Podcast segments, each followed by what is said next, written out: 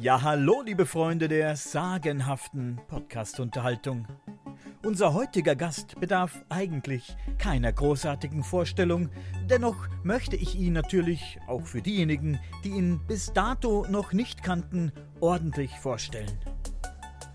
Reinhard Habeck, geboren 1962 in Wien, ist nicht nur ein ausgebildeter Vermessungstechniker, sondern auch ein herausragender Cartoonist, Buchillustrator und Schriftsteller. In den 1980er Jahren gab er seinen erlernten Beruf auf, um sich vollständig der Welt der Kunst, Forschung und Schriftstellerei zu widmen.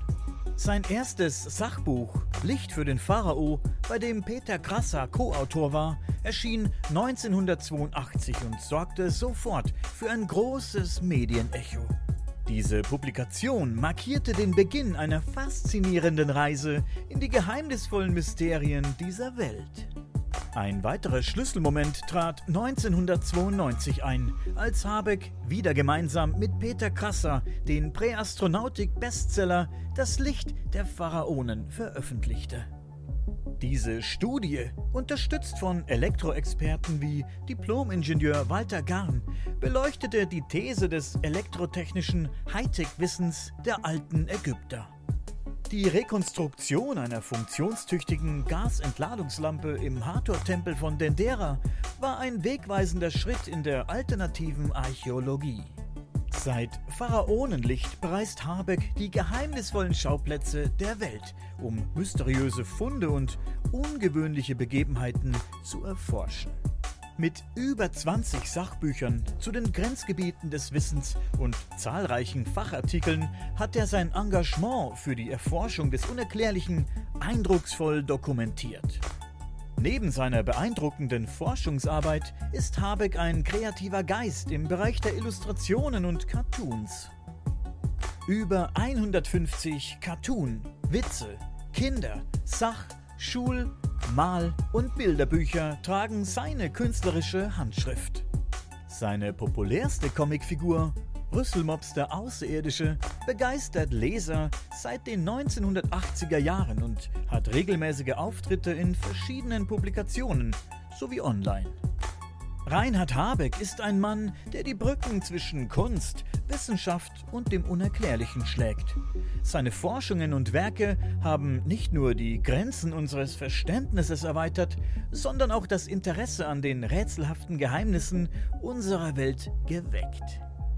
Ich freue mich, dass er heute bei mir zu Gast ist und wir sprechen in dieser Folge über sein aktuelles Buch Kleopatras Wunderlampe und das Hightech-Wissen der Pharaonen.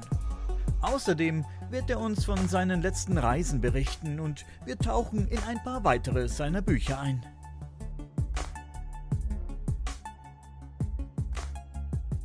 Herzlich willkommen, liebe Freunde der unfassbaren Podcast-Unterhaltung. Heute bei uns zu Gast Abenteurer, Buchautor und was weiß ich nicht noch alles, Reinhard Habeck. Und unterstützt werden wir heute von Gunnar Hippmeier vom Targo Experience Projekt. Lasst auch da mal ein bisschen Liebe da, ein Abo bei YouTube und besucht Gunnar bei Facebook, um ähm, informiert zu sein, zum Beispiel über den kommenden Kongress. Da werden wir bald noch extra was dazu machen. Okay. Wie ihr schon im Intro hören konntet, haben wir heute Reinhard Habeck zu Gast, wie eben schon erwähnt. Reinhard, vielen Dank, dass du heute Zeit gefunden hast. Hallo zusammen, danke für das Interesse, danke für die Einladung. Für mich ist es ja Premiere. Also ich habe noch nicht so viel Interviews in dieser Form hinter mir, aber ich bin gespannt. Auch auf die Fragen natürlich. Natürlich, Weltpremiere heute. Du bist das erste Mal. Äh, ja, das ist richtig. Ich bin also eher ein technisches Antitalent. Das heißt, ich befasse mich mit Hightech der Vorzeit. Mit der modernen habe ich nur gewisse Berührungsängste. Aber vielleicht ändert sich das auch mit diesem Interview heute. Richtig. Okay, wir haben es ja schon eine ganze Weile probiert. Aber so ist es nun mal, wenn man forscht und Bücher schreibt. Wie gesagt, du hast eben äh, wenig Zeit für solche Dinge. Deswegen bin ich umso mehr froh, dass es heute geklappt hat. Jetzt sitzen wir hier und da wir nicht wissen, wann es das nächste Mal klappt, wisst ihr heute ausgenommen, wie der Weihnachtsgans Reinhard? Ich habe das befürchtet und freue mich darauf. Wir wollen alles wissen. Fangen wir vielleicht damit an, da du ja letztes Jahr keine Zeit für mich hattest, was gar nicht schlimm ist. Du bist viel gereist und ja. hast viel geforscht und äh, dich umgeguckt und umgehört. Erzähl uns doch mal, wo du letztes Jahr überall warst und was dabei rausgekommen ist. Ja, das stimmt schon. Also ich war viel unterwegs. Zum einen also alleine, meistens also, das heißt eigentlich äh, immer mit meiner Partnerin, mit der Elvira aus Basel. Und dann mache ich natürlich sehr viele Reisen auch, also die von einem Reisebüro Kopp und Spanier organisiert werden zu wundersamen Plätzen, die ich in meinen Büchern beschreibe. Und da besteht natürlich Möglichkeit, also äh, mich sehr gerne auch zu begleiten. Und das ist tatsächlich jedes Mal also ein Abenteuer, ist also fantastisch organisiert und führt eben auch zu Orten abseits oft auch der Touristenpfade.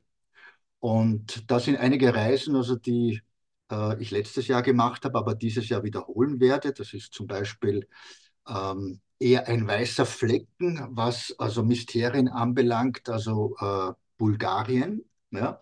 Da war ich also letzten äh, Mai und das werden wir also dieses Jahr wiederholen.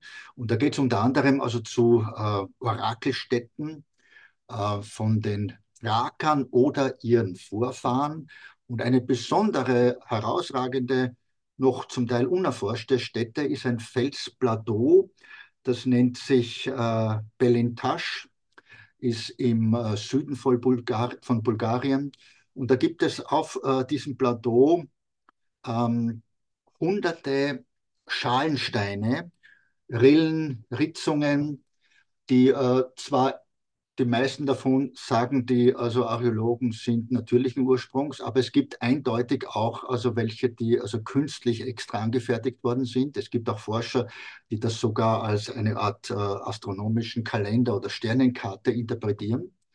Und dort hat man zum Beispiel auch, äh, was es auch an anderen Orten gibt, also so magnetische Anomalien, also Kompasse spielen dort verrückt. Und das ist einer dieser Wunderorte, die also zum Beispiel jetzt also im Mai wieder in Bulgarien am Programm stehen.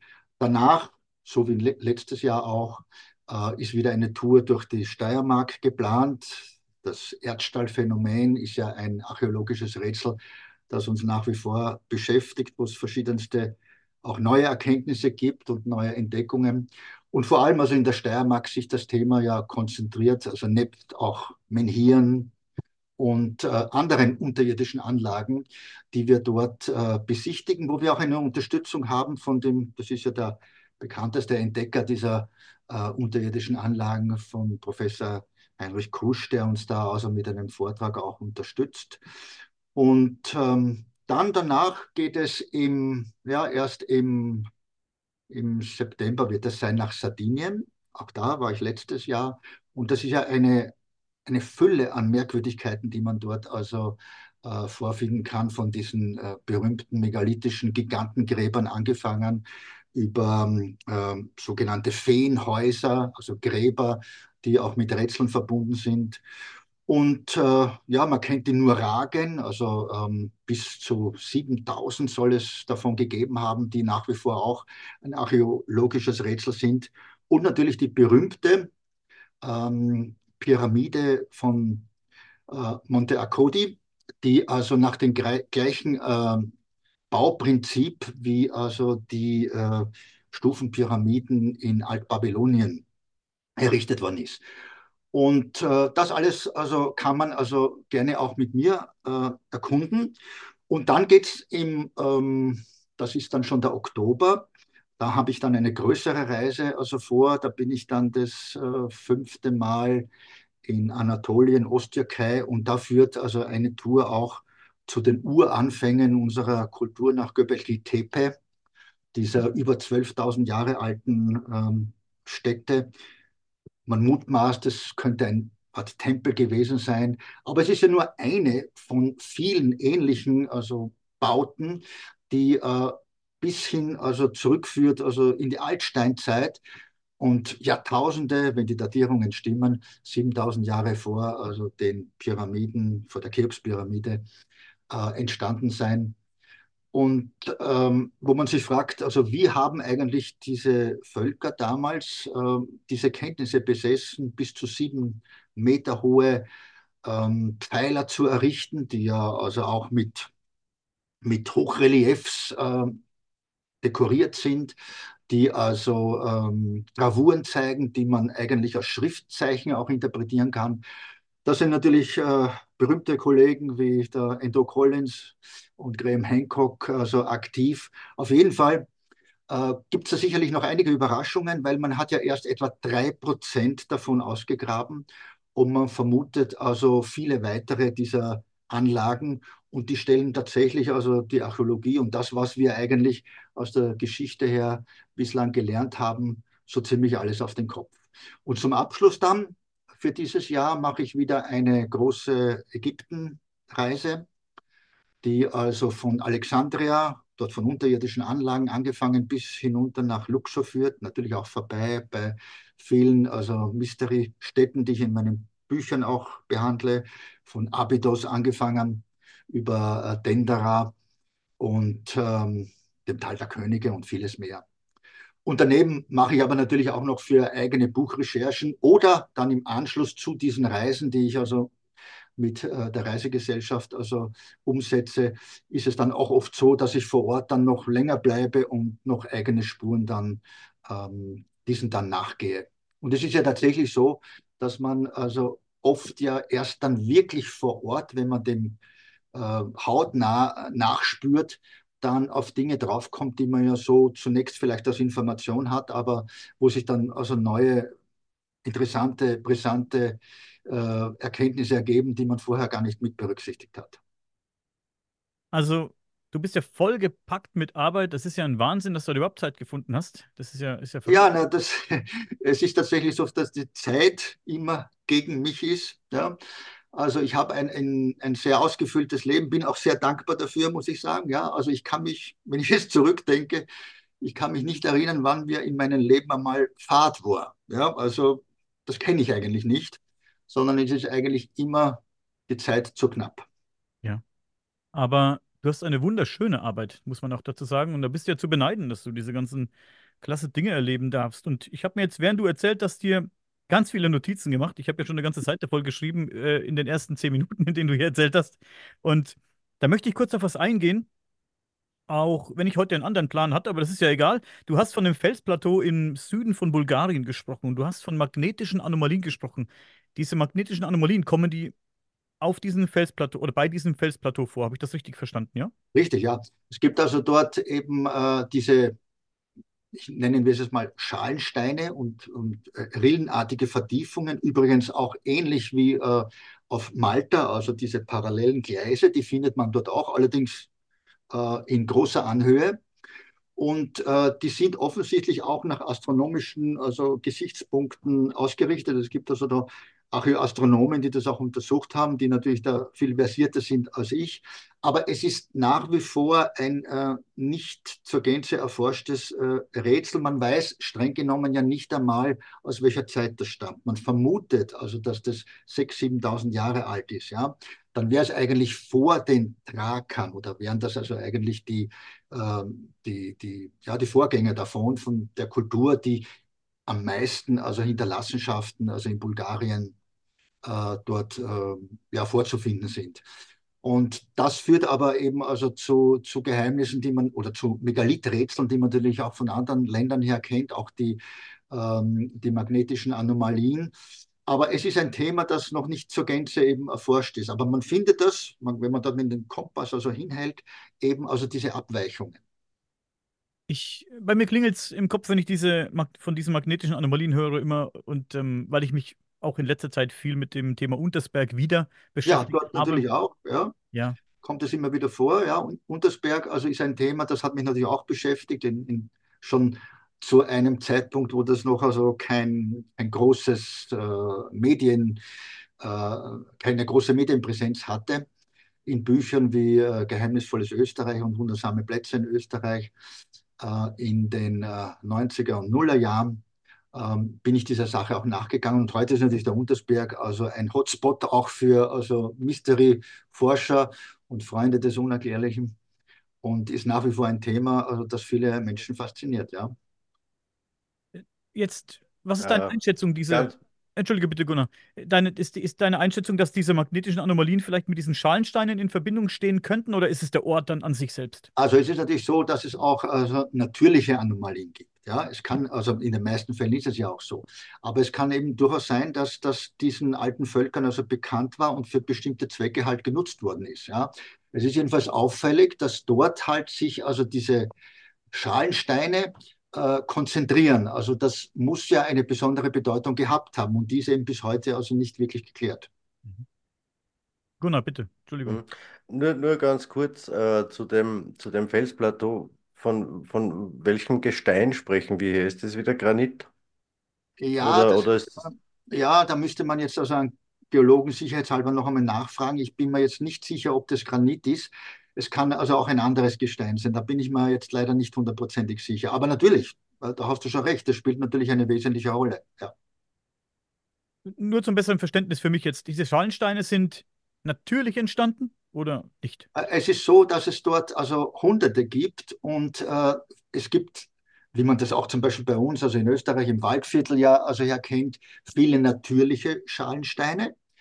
Äh, also äh, muldenartige Vertiefungen, aber darüber hinaus eben auch künstlich geschaffene. Und dort gibt es auch welche, die zum Beispiel so äh, angelegt sind und damit ist es schon auch von der Struktur auch belegt, dass das in gleichmäßigen Abständen, also im Stein, verewigt worden ist.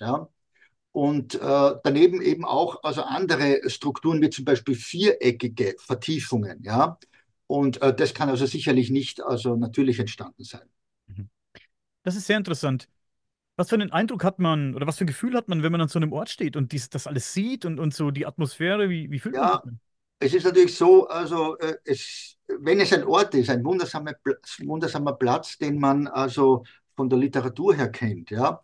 Ähm, viele kennen äh, selbstverständlich, also äh, haben darüber viel gelesen, äh, die Pyramiden von, von Gizeh, ja, insbesondere natürlich die Cheops-Pyramide, ja kennt jeder von uns, logischerweise. Ja.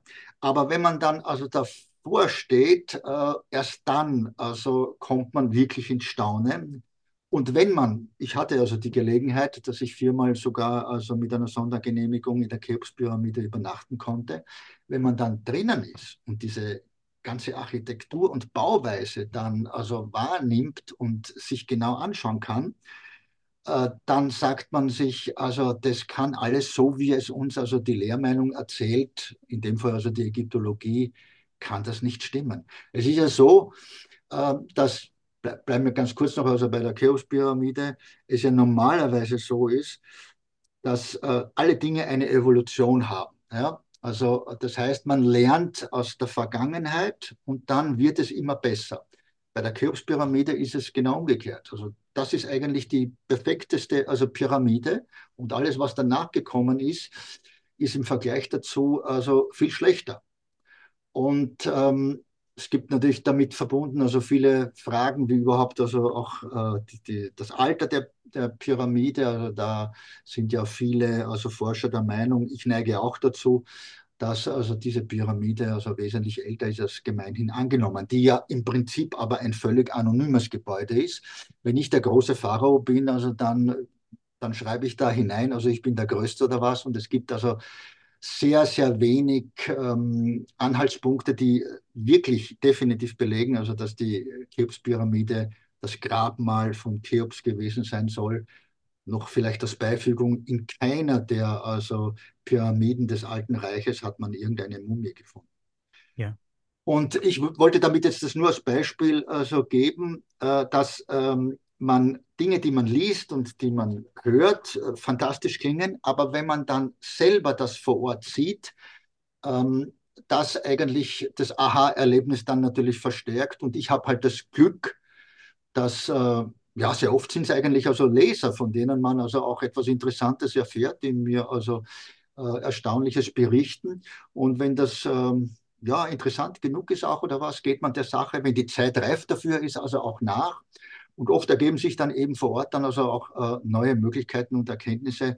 Aber tatsächlich kommen sehr viele Spuren, also die ich dann in meine Bücher einfließen lasse, also inzwischen also von den Lesern. Oder aber es sind natürlich auch ja, es sind irgendwelche Pressemeldungen, also die man äh, sich notiert, so wie du vielleicht ja auch, also für deine Podcasts, also interessante Themen aufgreifst und die dann äh, einmal halt also ein, einen Videobeitrag oder eben ein Podcast wert sind. Und so ist es halt bei mir auch.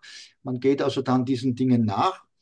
Oft bleiben die Dinge auch liegen. So war es zum Beispiel also bei äh, den äh, bei den Erdstall beziehungsweise auch bei den unterirdischen Anlagen in der Steiermark. Also nicht nur jetzt diese Erdstallphänomene, wo man oft nur, ja, ich bin durch etliche gekrochen, wie ein Wurm sich manchmal auch nur fortbewegen kann.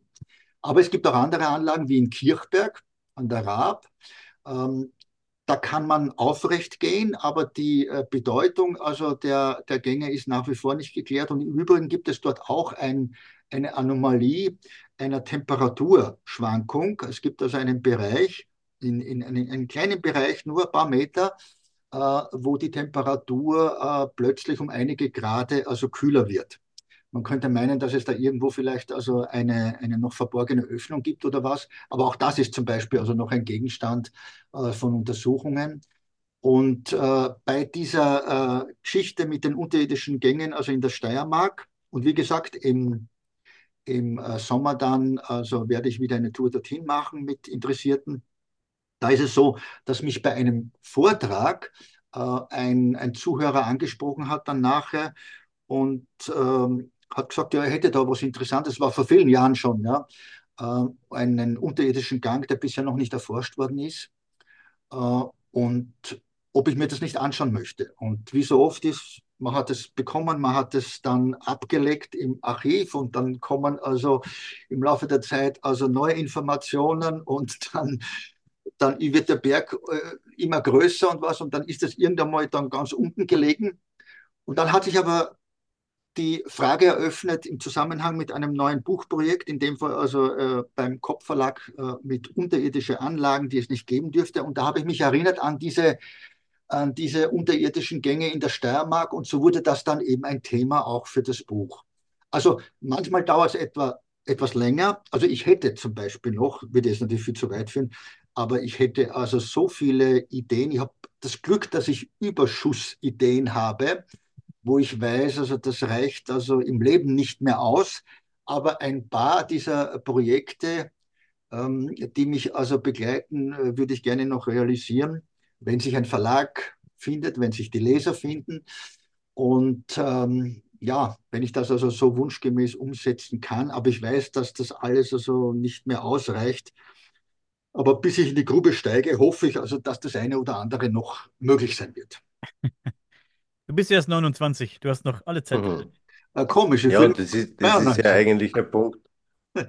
Gunnar? Ein, ein, ein Punkt, der, der uns alle immer wieder streift. Wir, vor allem jetzt in den letzten zwei, drei Jahren, muss man wirklich sagen, es ist so viel los. Es ja. kommen so viele neue Dinge.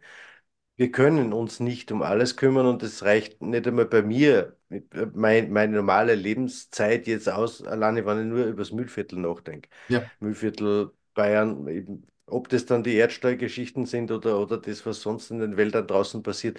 Es ist unglaublich. Und wenn man das dann weltweit betrachtet, dann, dann ja, wir haben, wir haben auf Jahrhunderte hätten wir noch genug Arbeit, diese Dinge auszuforschen. Das ist Absolut. gut für uns, wenn es immer wieder wen gibt, der, der diese Arbeit dann weiterführt. Und ja, aber ja, ich finde es auch super spannend. Ja, und wir dürfen auch nicht vergessen, also dass äh, vieles nach wie vor im Verborgenen liegt. Also, ich weiß nicht, sagen wir, der, der, die berühmteste Ausgrabungsstätte äh, in Ägypten, also Saqqara, ja, das sind also maximal 20 Prozent ausgegraben. Ja. Also äh, man sagt, es fehlt halt oft das Geld oder was. Ich habe aber auch den Eindruck, dass oft das Interesse auch fehlt dafür. Ja. Aber das wenige, das immer wieder also dann äh, so zum Vorschein kommt, und äh, gerade im Zusammenhang auch natürlich mit, äh, mit unterirdischen Anlagen oder auch Gräbern äh, ist sehr oft äh, auch etwas, also das nicht ins Geschichtsbild hineinpasst. Ja? Und da wird es also dann halt interessant und brisant. Ich habe ja auch eine vor vielen Jahren, äh, schon 20 Jahre her oder mehr, ja, mit dem Klaus Dohner, ist ja auch bekannter Forscher, habe ich eine Ausstellung gemacht, die Ansuft Mystery Ausstellung im im Labyrinth des Unerklärlichen in Wien damals und da haben wir drei Jahre also die Vorbereitung gehabt dazu und haben also rätselhafte Artefakte aus aller Welt zusammengetragen.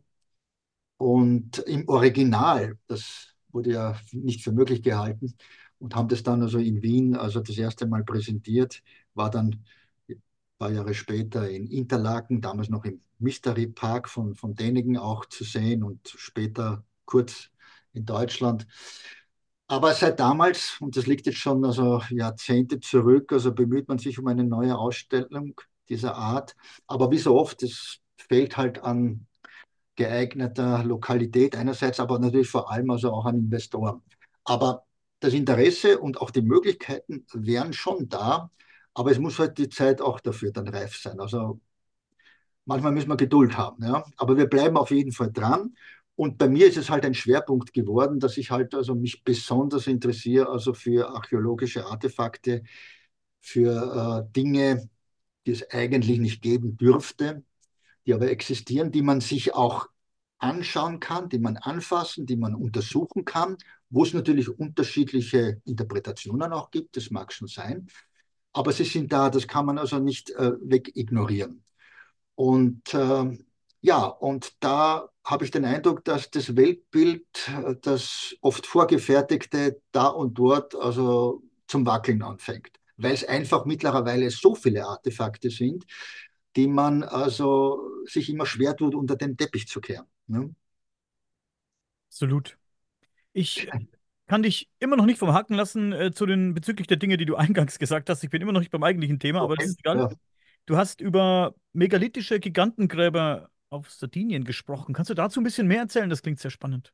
Ja, also es gibt äh, auf Sardinien, ähm, ja, ursprünglich waren es wahrscheinlich wesentlich mehr, aber inzwischen noch etwa, ja, vielleicht ein paar hundert können es sein, sogenannte Gigantengräber. Es sind Gräber, die also in der Grundstruktur äh, einen langen Gang zeigen und an der Spitze eine Art Sichelform. Und sie erinnern könnte man sagen, also an ein Symbol eines Stieres. Das Interessante ist, dass bei diesen Gräbern tatsächlich die Ausrichtung äh, zum Sternbild des Stiers auch gegeben ist. Hat also äh, wiederum eine archäoastronomische Bedeutung. Warum Gigantengräber? Man hat also, wie man die also begonnen hat freizulegen, und man hat so gut wie keine also äh, Skelette gefunden, hat man die einzige Erklärung gehabt aufgrund der Größe, dass das nur also ähm, Gräber von Riesen gewesen sein könnten.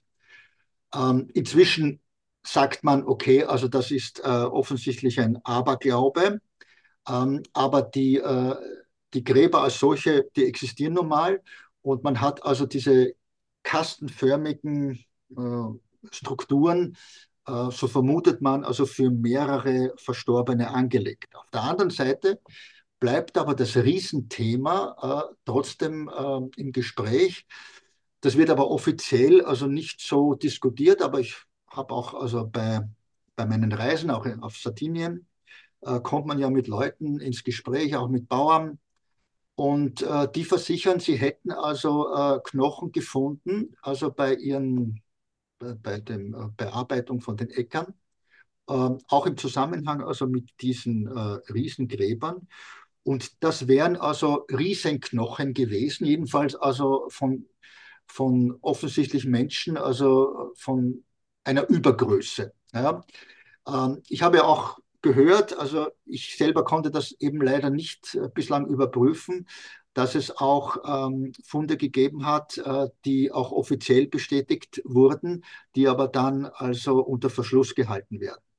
Natürlich schwingen da vielleicht auch Verschwörungstheorien oder was immer auch hinein, aber es hält sich halt hartnäckig und das gilt ja nicht nur also für die Gigantengräber auf Sardinien, dass es eben Riesen gegeben hat. Wir kennen das aus der ganzen also Mythologie her bis hin zum Alten Testament ist also von den Riesen die Rede.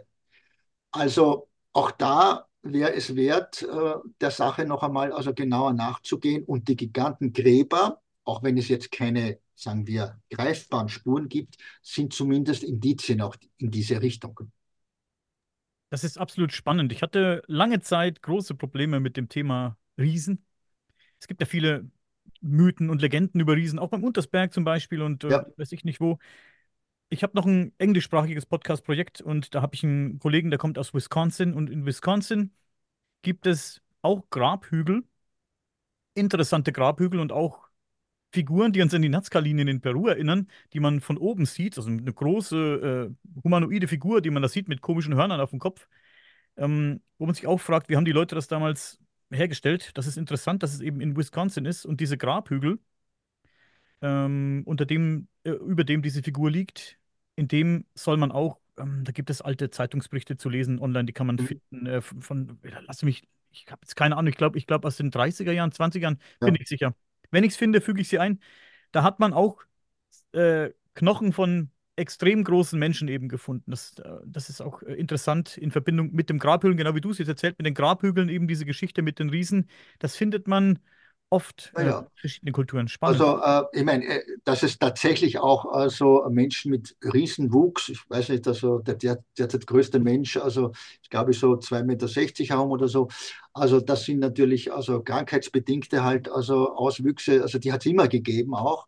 Aber die Frage ist eben, ob es also Riesen äh, gegeben haben kann, also die vielleicht also drei, vier oder mehr Meter also groß gewesen sind. Das ist halt also eine Streitfrage. Auf der anderen Seite weiß man aber, dass es ja äh, den Gigantopithecus gegeben hat, wenngleich auch vor, ich weiß nicht wann es, 100.000 Jahren oder wann, ja, aber immerhin, es war also ein Primat, ein aufrechtgehendes Wesen, über drei Meter groß. Und äh, mein Gott, da sind wir natürlich beim Yeti und Schneemenschen und ähnlichem mehr, ja. Ähm, ob solche also zum Teil vielleicht sogar überlebt, überlebt haben könnten, wird ja auch also diskutiert, Bigfoot und Co. Aber zumindest die Frage, ob es also früher also äh, Riesen gegeben haben könnte, da gibt es also durchaus einige interessante also Spuren, denen man nachgehen sollte. Und es gibt natürlich auch Versteinerungen, ja, also die auch von riesenhaften Wesen offensichtlich entstanden sind. Ja.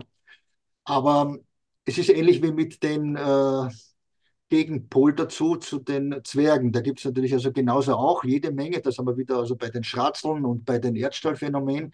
Beides äh, findet in der Mythologie also ihren Niederschlag. Und es stellt sich halt die Frage, also sind das nur, also sind das nur Märchen, ja, oder gibt es also einen wahren Kern, der aber im Laufe der Jahrhunderte, Jahrtausende einfach verloren gegangen ist, ja? Das ist sicher ein springender Punkt, also der es wert wäre, auch einmal untersucht zu werden. Definitiv. Also, äh, jede Legende, jedes Märchen hat doch irgendwo einen Ursprung, ne? Das ist eben ganz interessant, ja. Der Gunter, Gunnar hat ganz kurz eine, eine, eine, na, na, na, nur Zwischenfrage, weil du vorher von der Ausstellung geredet hast vom, vom Klaus.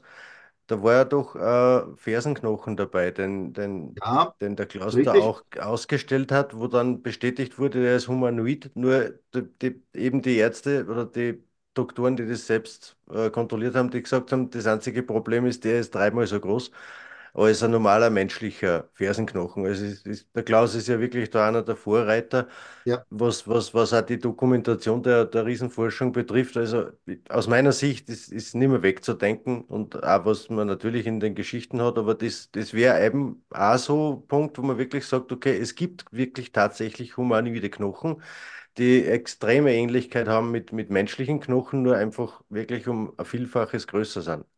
Ja, das ist richtig. Also diese äh, Knochen, die waren in Wien auch also ausgestellt.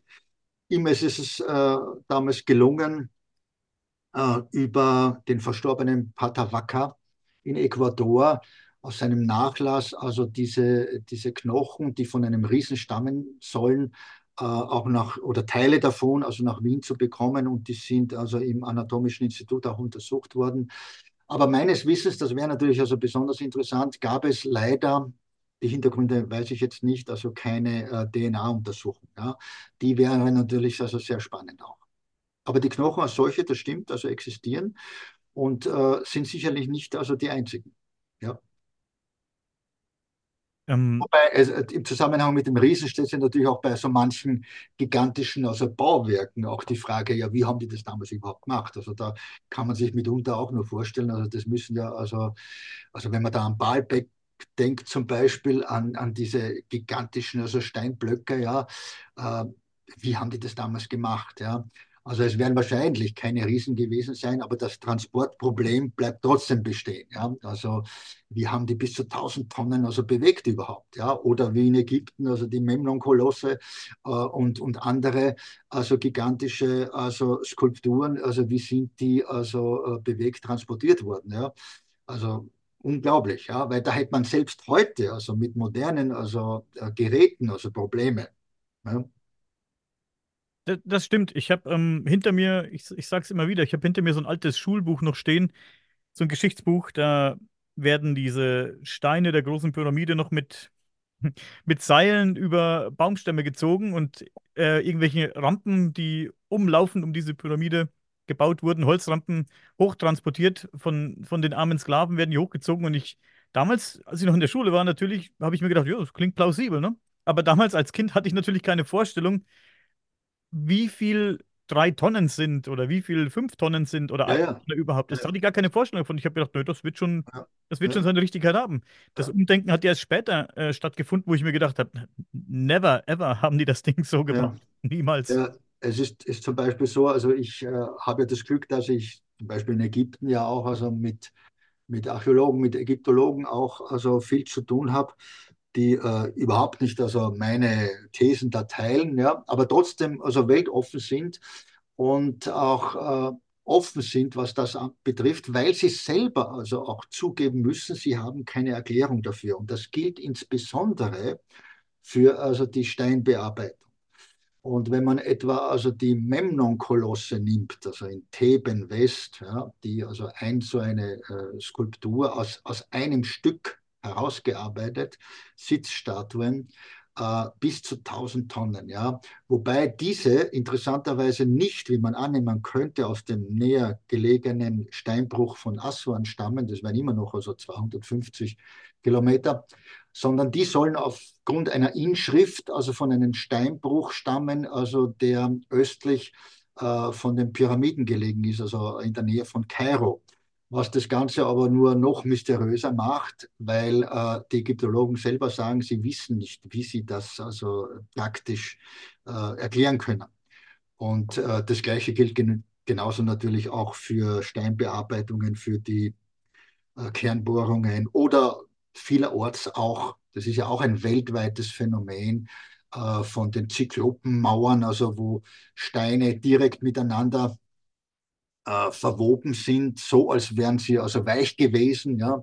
Und das findet man ja nicht nur, also ist ja berühmt, also in Peru, in Cusco, sondern das ist ja ein weltweites Phänomen. Das gibt es also ähm, genauso auf der Osterinsel äh, bei den Etruskern oder eben auch äh, in Ägypten, etwa im Taltempel äh, am Gizeh-Plateau.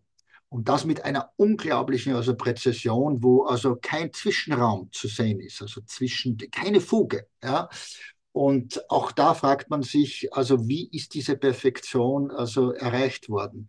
Und da sagen die Ägyptologen selber, wir wissen es nicht. Das wird zwar nach außen nicht so jetzt transportiert, klar, weil also in dem Moment, also ähm, wo sie dann halt äh, in Erklärungsbedarf kommen, ähm, das ist halt ja, das ist eher unangenehm natürlich, ja, und daher vermeidet man das.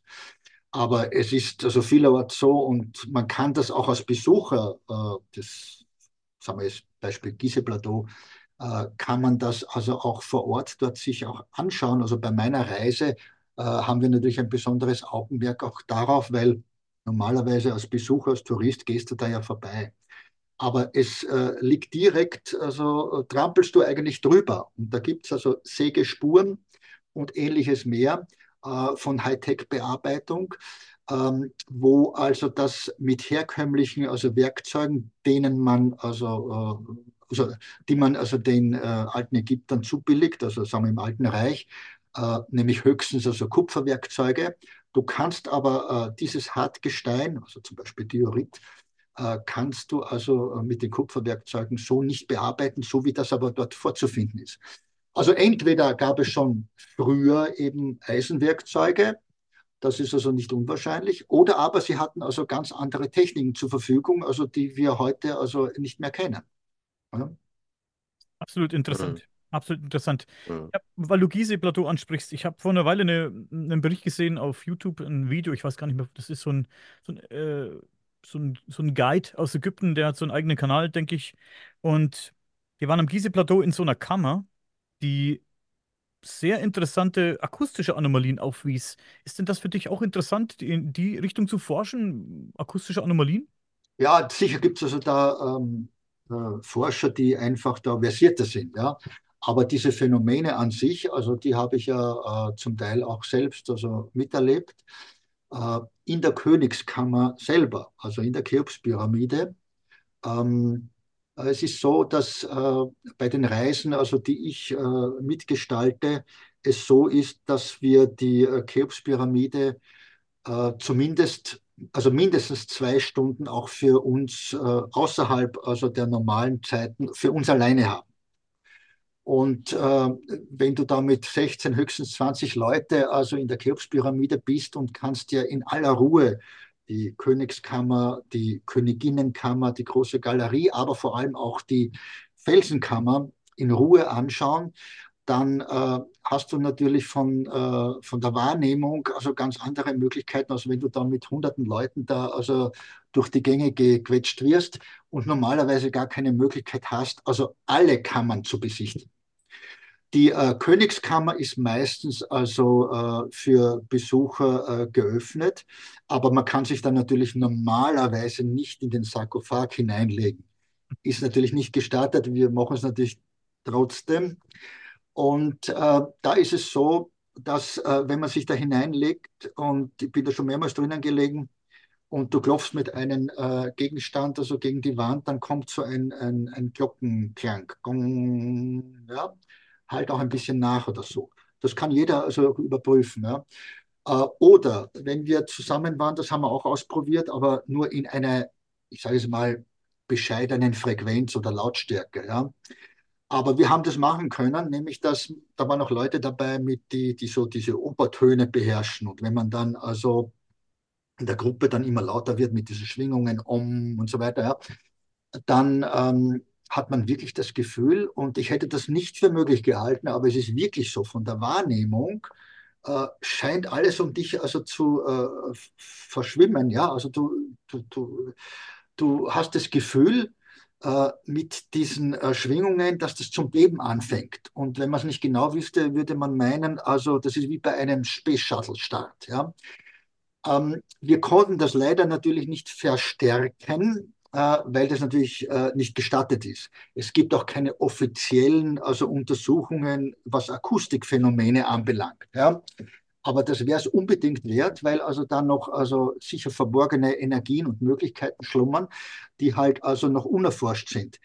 Äh, wenn man in diesem Zusammenhang auch sich andere Phänomene oder auch Überlieferungen vor Augen führt, also das kennt ihr sicherlich auch vom Alten Testament, auch die Beschreibungen mit den äh, Posaunen also von Jericho, die die Stadtmauer da äh, zum Einsturz gebracht haben, ähnlich wie Schallkanonen, ja, so klingt es ja, wenn das so beschrieben wird, ähm, dann hat man den Eindruck, dass da vieles an Wissen über die Jahrtausende einfach verloren gegangen ist, dass wir vielleicht heute nur da und dort in Ansätzen wiederentdeckt haben. Gibt es auch noch ein anderes Beispiel, ein kurioses. Das sind also die Fanfaren also des Pharao Tutanchamun wie ich zuletzt also äh, ähm, im November im alten ägyptischen Museum war, waren die leider also äh, nicht mehr ausgestellt, offensichtlich schon verpackt, also für das neue ägyptische Museum. Aber Monate davor also waren sie noch ausgestellt. Und auch denen sagt man nach, also, dass sie so ähm, ja, Schall- oder Akustikphänomene erzeugen können. Äh, es soll in den 50er Jahren äh, bei so Probe, ja, wenn man die Probe geblasen hat, soll es also äh, zu, ähm, ja, zu, wie, wie heißt das, das Elektrizitätswerk in Kairo sei zusammengebrochen. Jetzt kann man das als reinen Zufall sehen, aber es soll dann in den 70er Jahren, so erzählt die Legende, ich selber konnte es jetzt nicht überprüfen, ja, ähm, soll das sich wiederholt haben und seit damals äh, hat man auf weitere Versuche verzichtet. Sicher ist sicher, wer weiß. Also auf jeden Fall, äh, diese, ähm, diese äh, Schallkanonen oder Waffen oder was, ja, und auch andere Hightech-Geschichten, äh, die werden ja in den alten Überlieferungen beschrieben, aber sie werden halt nicht weiter ernst genommen, ja. Und ähm, ist auch ein spannendes Thema, zweifellos. Aber das ist für mich selber noch also, äh, nur ein Randthema, aber ich habe das etwa in der Cheops-Pyramide auch selbst erfahren und muss ehrlich sagen, ich hätte das also in, in dieser Form also nicht für möglich gehalten. Man glaubt es auch nicht, man muss es also selbst erlebt haben, weil ähm, wenn man das so nur weitergibt, sagt man, ja, ähnlich wie vielleicht bei einer UFO-Beobachtung oder jemand hat eine Spukerscheinung, ja, klingt interessant oder was, aber wenn du das selbst auch erfährst, dann ist das ganz was anderes natürlich. Ja. Das kann ich mir gut vorstellen. Ja. Das kann ich mir das gut ist, vorstellen. Da, da, da, überschneidet sich das natürlich dann ja. direkt mit, mit, mit meiner Forschung, mit dem, was ich mache. Und äh, weil du gesagt hast, es gibt da keine offizielle Version der Frequenzforschung in der Cheops-Pyramide in der Königskammer und sonst wo, das ist tatsächlich wahr. Sie vermeiden das wirklich. Ja. Ich habe ja mittlerweile zu einigen internationalen Forschern Kontakt und einer davon ist, ist der Richard Gabriel aus, aus England, der schon 30 Jahre Forschung macht, auch am Gizeh-Plateau, zum Teil einfach auch unter der Pyramide und und, der immer wieder natürlich auch in die Königskammer hineingeht wir wissen zumindest, das weiß ich vom Richard, äh, die, die Grundfrequenz da drinnen sind eben wieder die, die, die obligatorischen 432 Hertz. Und interessanterweise, weil wir mit dem Daniel mal natürlich über das gesprochen haben, auch in Bezug auf meine Forschung in der Resonanzkammer, der Richard hat da drinnen auch probiert, mit, mit der eigenen Stimme zu tönen. Und da kann man diese, diese Phänomene erzeugen. Da kann man wirklich den Sound extrem hochschaukeln. Äh, er hat dann natürlich festgestellt, das sind eben 432 Hertz und hat zu Hause in England in einem, in einem wirklich guten Tonstudio diesen Gesang aufgenommen, den er verwendet hat, mhm. weil er das probieren wollte bei dem nächsten Ägyptenbesuch, eben mit, mit, mit einem technischen Gerät, mit Lautsprechern, dieses Ding zu beschallen. Das funktioniert nicht. Das, das, das, hat nicht den gleichen Effekt. Mhm. Also wir sind immer wieder natürlich darauf hingewiesen, dass das ganz viel mit uns Menschen zu tun hat und mit dem, äh, was, was, was unsere eigene Tonquelle betrifft, weil die Töne nie hundertprozentig fixiert sind. Das hat zu tun mit Tagesenergien, mit, mit, mit ganz, ganz vielen Dingen. Das ganz kleine Nuancen braucht einfach höher oder tiefer. Das heißt, du, du, du, du tunst das dann eigentlich per Gefühl du hörst ja den Ton, der wirklich resoniert drinnen. Und wenn man das messt, du bist manchmal halt bei 432,3 oder 431,9 äh, oder so, das, das, das variiert ein bisschen. Also das ist sehr interessant. Und ich glaube, dass das eben auch mit den sogenannten Fanfaren oder Posaunen ähnlich ist, weil da kann man auch ein bisschen variieren vom Ton her. Und Zusätzlich gibt es ja, ich glaube, Reinhard, du hast die Geschichte vielleicht gehört, ich habe mir ist jetzt der Name entfallen von wer, wer, das war, der das auch in den Erdstellen probiert hat, mit so äh, Instrumenten, die ähnlich sind wie unsere Alphörner. Mhm. Die auch so, so äh, total interessante Kombinationen an Tönen eigentlich erzeugen. Der hat das in, in, in die Erdstelle ausprobiert. Also das, das wird auf jeden Fall ein Zukunftsthema. Gott sei Dank habe ich eben auch den, den Kontakt zum Richard und da kommt nur einiges. Also der Richard weiß auch einiges, was nicht offiziell ist, was unterhalb dieser Pyramide passiert und da haben wir wieder manchmal zu tun mit, mit Kammern, die ganz speziell äh, auf spezielle Frequenzen getrimmt sind. Wir haben das gerade in dem Podcast von gestern äh, gehabt, also den haben wir vor einigen Wochen aufgenommen, aber der, der Daniel erzählt von dem, von dem Grab in England was, was du erzählt hast, da, da gibt es diese immer zwei und zwei gegenüberliegenden Räume. Der eine ist auf auch, äh, 84 Hertz oder so, glaube ich, hast du gesagt, und der andere auf 110. Die haben ganz unterschiedliche Geometrie, aber schwingen dann, schwingen trotzdem eins zu eins in der gleichen Frequenz. Also das kommt ganz, ganz sicher auch in der Forschung in, in Ägypten dazu, dass wir das, dass wir das akustisch austesten. Mhm. Ähm, ja, Reinhard, wenn du jetzt, du hast erzählt, was in der Königskammer hast diese akustische Anomalie eben bemerkt oder auch festgestellt. Das lässt dann doch drüber nachdenken, über den eigentlichen Sinn und Zweck dieser kompletten Anlage, nicht? Das ist doch, ich finde das, ich das immer wieder spannend, darüber nachzudenken und ich meine, ihr habt diesen akustischen Effekt bemerkt, vermutlich andere vor euch und nach euch natürlich auch. Du sagst aber, es gibt keine offiziellen Forschungen dahingehend. da kratze ich mich am Kopf, wenn ich ganz ehrlich bin. Das muss doch, das müssen doch schlauere Köpfe als wir auch schon bemerkt haben. Und, und dann fragt man sich doch, warum wird da nicht ähm, intensiver geforscht? Ja, also äh, bemerkt bestimmt. Also äh, da, das, das ist richtig, ja. Aber es ist das grundsätzliche Problem, also mit äh, der ägyptischen Altertümerverwaltung. Das war ja auch so, das habt ihr sicher alles mitverfolgt, auch mit den Myonenmessungen, ja, mit den Pyramidenscans, die dann also zur Aufspürung von ähm, zumindest also zwei also Kammern geführt haben. Die eine ist ja auch mit einem Endoskop auch jetzt also ja fotografisch bestätigt, also beim Eingang. Im Grunde genommen wusste man davon schon also in den 80er Jahren, aber es gab also noch keinen äh, Fotobeweis. Der ist also äh, seit letztem Jahr ja auch da. Und über der Galerie soll es einen größeren Raum, also 30, 40 Meter, geben. Also der ist damit auch mit den Myonenmessungen eigentlich auch bestätigt. Jetzt geht es halt darum, okay, äh, wie findet man also einen Weg dorthin zu diesem Raum, ohne dass man halt die Pyramide zu sehr verletzt.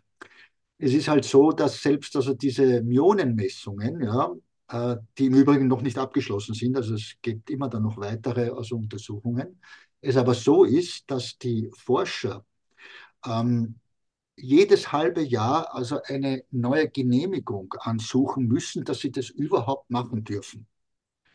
Und jetzt hat also im Zusammenhang mit den Myonenmessungen, äh, das hat Jahre gebraucht, bis sie die überhaupt diese Genehmigung bekommen haben.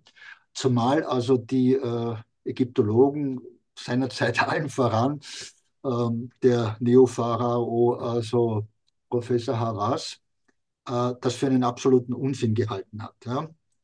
Ähm, er hat äh, zwar das dann mit auch genehmigt, damals war er ja noch in der Altertümerverwaltung auch äh, zuständig dafür, später dann ganz kurz unter Mubarak ja auch sogar Minister. Und äh, dann wurden die Untersuchungen gemacht und äh, dann hat man tatsächlich also die Bestätigung gefunden. Dann gab es natürlich, ja, das kann nicht stimmen und so weiter. Und dann gab es Kontrollmessungen und äh, immer wieder dasselbe.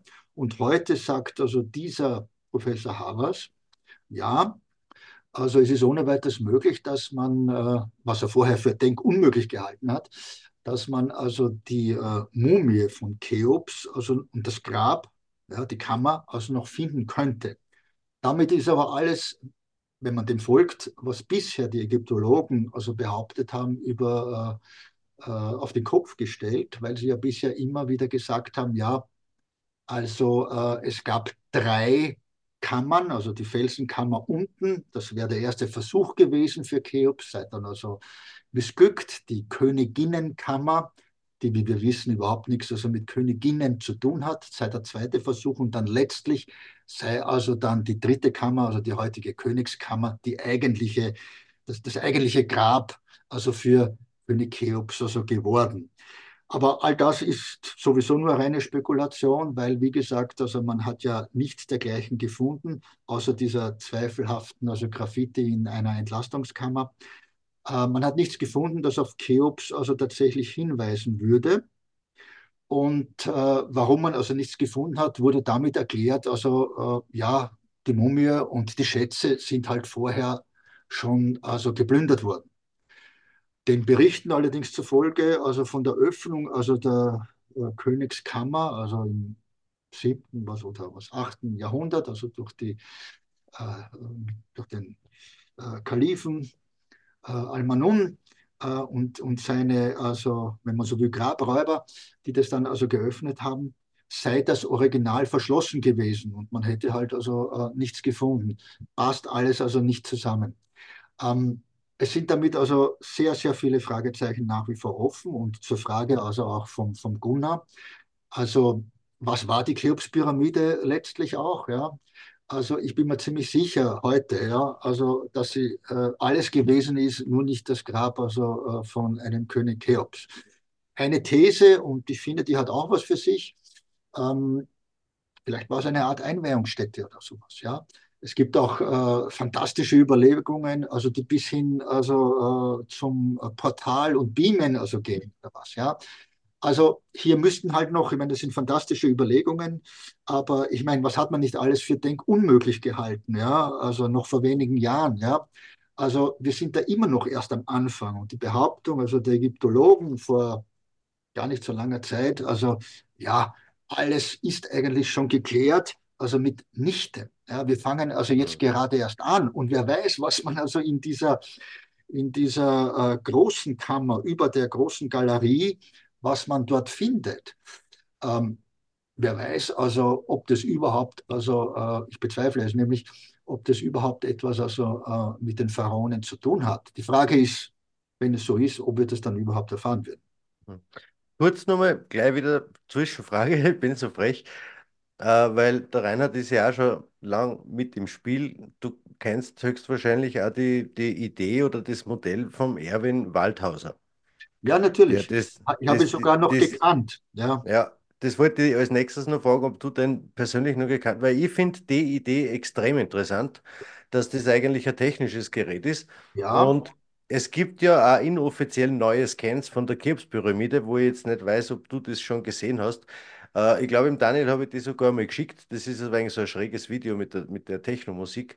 Also, wenn man sich das genauer betrachtet, dann ist das eins zu eins ein technisches Gerät. Da kann man das, das kann ich für, für mich nicht von der Hand weisen. Und mit der Idee vom Waldhauser, so quasi in die Richtung äh, Wasserpumpanlage, ja, und äh, die, die Ideen finde ich, find ich wirklich fantastisch. Das, ja, also, also, in die Richtung gehen wir, glaube ich. Hat, hat durchaus also was für sich. Regenzauber der Pharaonen war also sein Buch damals, ja. Und ich habe ihn in den 70er Jahren, ja, habe ich ihn also noch also kennengelernt auch, ja. Ja, der war also unglaublich also belesen und hat damit natürlich also neue Gedanken hineingebracht auch. Und äh, ob jetzt tatsächlich im Sinne also eines Wasserkraftwerkes, darüber mag man vielleicht streiten, aber eine Art äh, Kraftwerk, ja, das scheint mir also nicht unmöglich zu sein, ja. Mhm. Ganz spannend, die Geschichte. Nein, es gibt auch vielleicht das noch, äh, noch äh, äh, als, ähm, als, als Fußnote. Es gibt ja auch also viele äh, Artefakte, die man gefunden hat, die man eben also nicht erklären kann aus der Pharaonenzeit, auch aus, ähm, aus älteren Perioden. Und unter anderem gibt es also im Ägyptischen Museum äh, versteckt im, glaube ich, im Obergeschoss ist es der Raum 34, wenn ich nicht irre, in einer Vitrine nicht sonderlich also beschriftet. Es ist nur unter Alltags, also Gegenständen ausgestellt, äh, ja, ungefähr 10 Zentimeter, also groß. Und das sieht aus, also wie eine Turbine.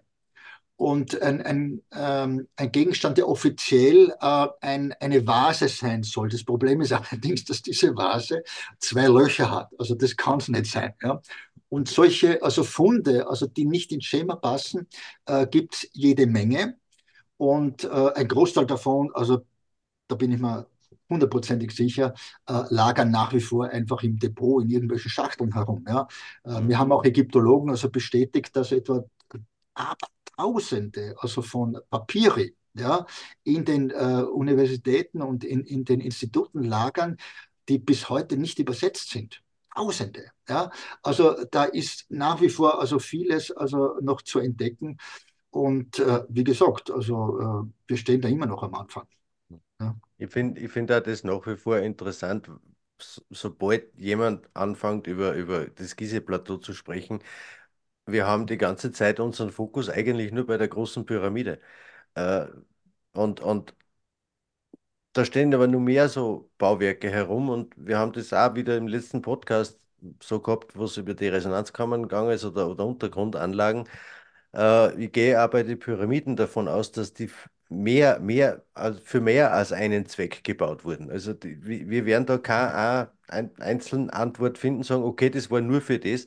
Ich glaube, das ist so durchdacht. Die haben, die haben tatsächlich mehrere Funktionen gehabt und, und ja, wir werden sehen, was wir dann in der Zukunft noch rausfinden. Aber vor allem am Gizeh-Plateau halte ich das für wichtig, dass man irgendwann einmal sagt, okay, pass auf, was ist in der Kombination dieser drei Pyramiden? Wenn, wenn ich mir wirklich traue, dass ich sage, ich sehe das als, als, als technische Anlage. Da sind wir wirklich nur, nur, komplett lang nicht dort, würde ich sagen. Das wird nur ordentlich interessant.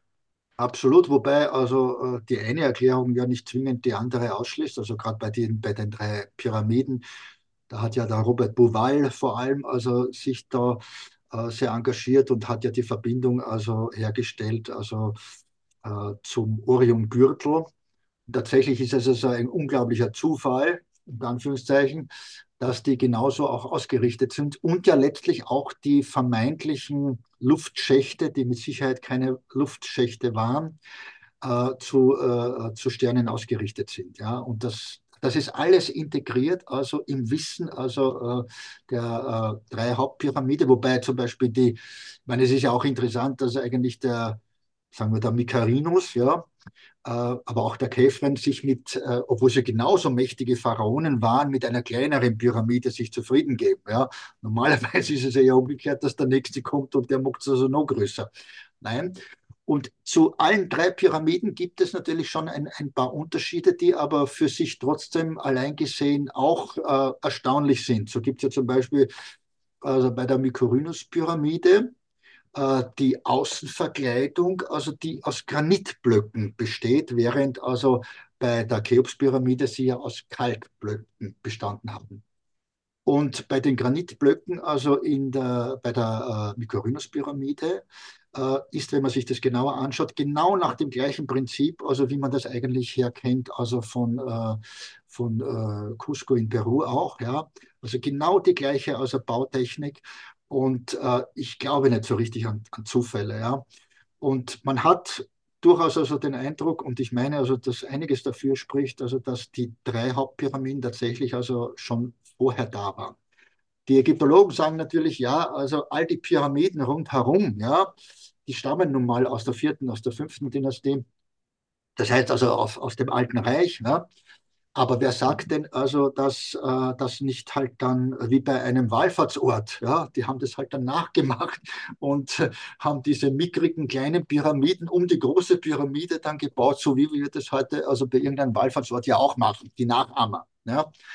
Und dann gibt es auch die, die Frage, die finde ich auch recht kurios, ja, weil natürlich die Ägyptologen immer wieder sagen, ja, auf die Frage, also warum die, äh, vor allem die Cheops-Pyramide aber letztlich gilt es natürlich auch für die anderen, äh, anonyme äh, Gebäude sind. Ja? Also es gibt äh, keine ähm, Inschriften, äh, keine, ähm, keine Belege dafür, dass das wirklich also ähm, das Grabmal von Cheops war.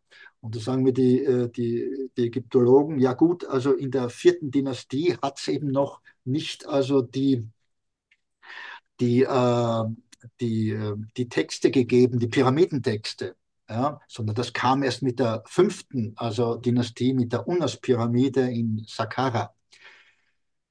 Das ist aber nicht die ganze Wahrheit, weil wenn man sich also die ähm, aus der Chronologie der Ägyptologie selber also ähm, äh, gestellten, also Chronologie eben herannimmt, die ähm, die Diosa-Pyramide, die als älteste gilt, also die Stufenpyramide in Saqqara, und ich war mehrmals dort drinnen, äh, auch bei dem sogenannten K-Grab, also Zwillingsgrab, also wo es auch also äh, Meter tief hinuntergeht und wo sich ebenfalls also ein, ein leerer Sarkophag befindet.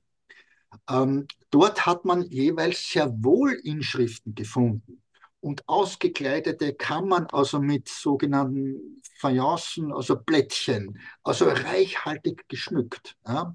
Man hat also in der Diosa-Pyramide in mehreren unterirdischen Kammern bis zu 40.000 ähm, äh, ja, Behälter, also Krüge gefunden, aus Alabaster, aber auch aus Diorit zum Beispiel, sogar aus der ersten Dynastie. Ja? Und in der Cheops-Pyramide überhaupt nichts. Also das passt äh, auch nicht zusammen.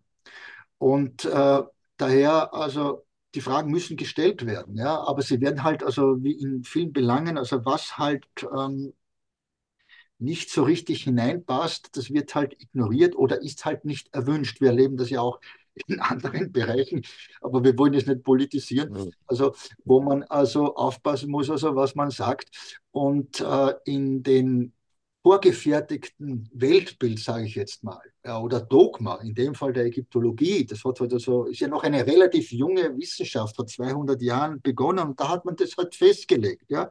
Das ist das Grabmal des Cheops. Ja.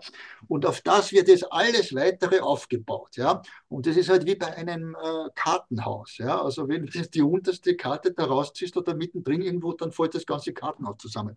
Also versucht man das irgendwie aufrechtzuerhalten. Und je mehr aber Unklarheiten, Anomalien auftauchen, umso mehr fängt das ganze Gebäude zu mackeln an. Und da befinden wir uns gerade. Zusätzlich dazu, zusätzlich dazu muss ich, muss ich einfach wirklich anmerken, was, was die letzten Jahre aufgetaucht ist. Ich wollte vorher schon kurz fragen, Reinhard, warst du schon in Bosnien? Äh, ja, natürlich. Ja, ja, ja, ja. Und, und Du wirst vielleicht sehr gespannt sein. Du, wir haben einen gemeinsamen Freund, der Roman Pollack, der hat, glaube ich, vor ja, ein paar richtig. Jahren mal, ja, ja. der ist ja extrem aktiv gewesen die letzten Jahre. Und mittlerweile haben wir einige solche Strukturen, also der Roman hat einige solche Strukturen entdeckt, die auch zumindest wie Soko der Pyramide sehr ähnlich sind bei uns in Österreich und in Zentraleuropa. Und äh, es, es wird, wir sind mitten auf dem Weg, dass einfach die, die Ägyptologie alleine äh, nicht, mehr die, nicht mehr die Vormachtstellung hat, dass so quasi die halbe Welt glaubt, nur, nur in Kairo gibt es Pyramiden. Wir wissen das mittlerweile ja, einfach ja. weltweit, die chinesischen Pyramiden und das ist einfach, dies, dieses Kartenhaus ist eigentlich schon zusammengebrochen und irgendwie, weiß ich nicht, virtuell halten sie das, halten sie die Story nur ein bisschen am Leben habe ich so manchmal das Gefühl. Aber dort ist, ist ja. wieder so ein Punkt, wo ich, wo ich mir sicher bin, die, die nächsten fünf bis zehn Jahre, wenn da noch mehr dokumentiert wird, wir werden auch zu diesen Pyramiden, falls diese Pyramiden äh, innen Hohlräume haben oder so, wir werden mehr und mehr finden, wo man auch wieder dann hineinkommt. Und bei uns dann ähnliche Dinge entdeckt werden, wie wir das vielleicht noch kennen aus, aus ja, Südamerika von mir aus. Das, also auf dem Weg sind wir mitten, mitten drauf momentan. Ja, ja, absolut äh, spannend. Das sind natürlich also auch da radiosthetische Phänomene, die da hineinspielen auch. Und ähm, ja, also äh, es, es ist natürlich, ehrlicherweise muss man aber schon also einräumen, dass äh, auch wenn man sagt, okay, eigentlich der ganze Planeten ist, ist von Pyramiden umzogen, dass natürlich also die nicht alle zwingend aus der gleichen Zeitepoche stammen. Da gibt es natürlich also auch Unterschiede. Ähm, aber es stimmt also, dass äh, diese äh, Pyramidenform sich in, bei untergegangenen Kulturen also weltweit findet und da und dort schon eine Gemeinsamkeit zu erkennen ist, die man auch so interpretieren kann, dass es mal eine Vorzeitzivilisation gegeben hat, äh, die wir heute vielleicht also nur noch erahnen und da und dort vielleicht wiederentdecken.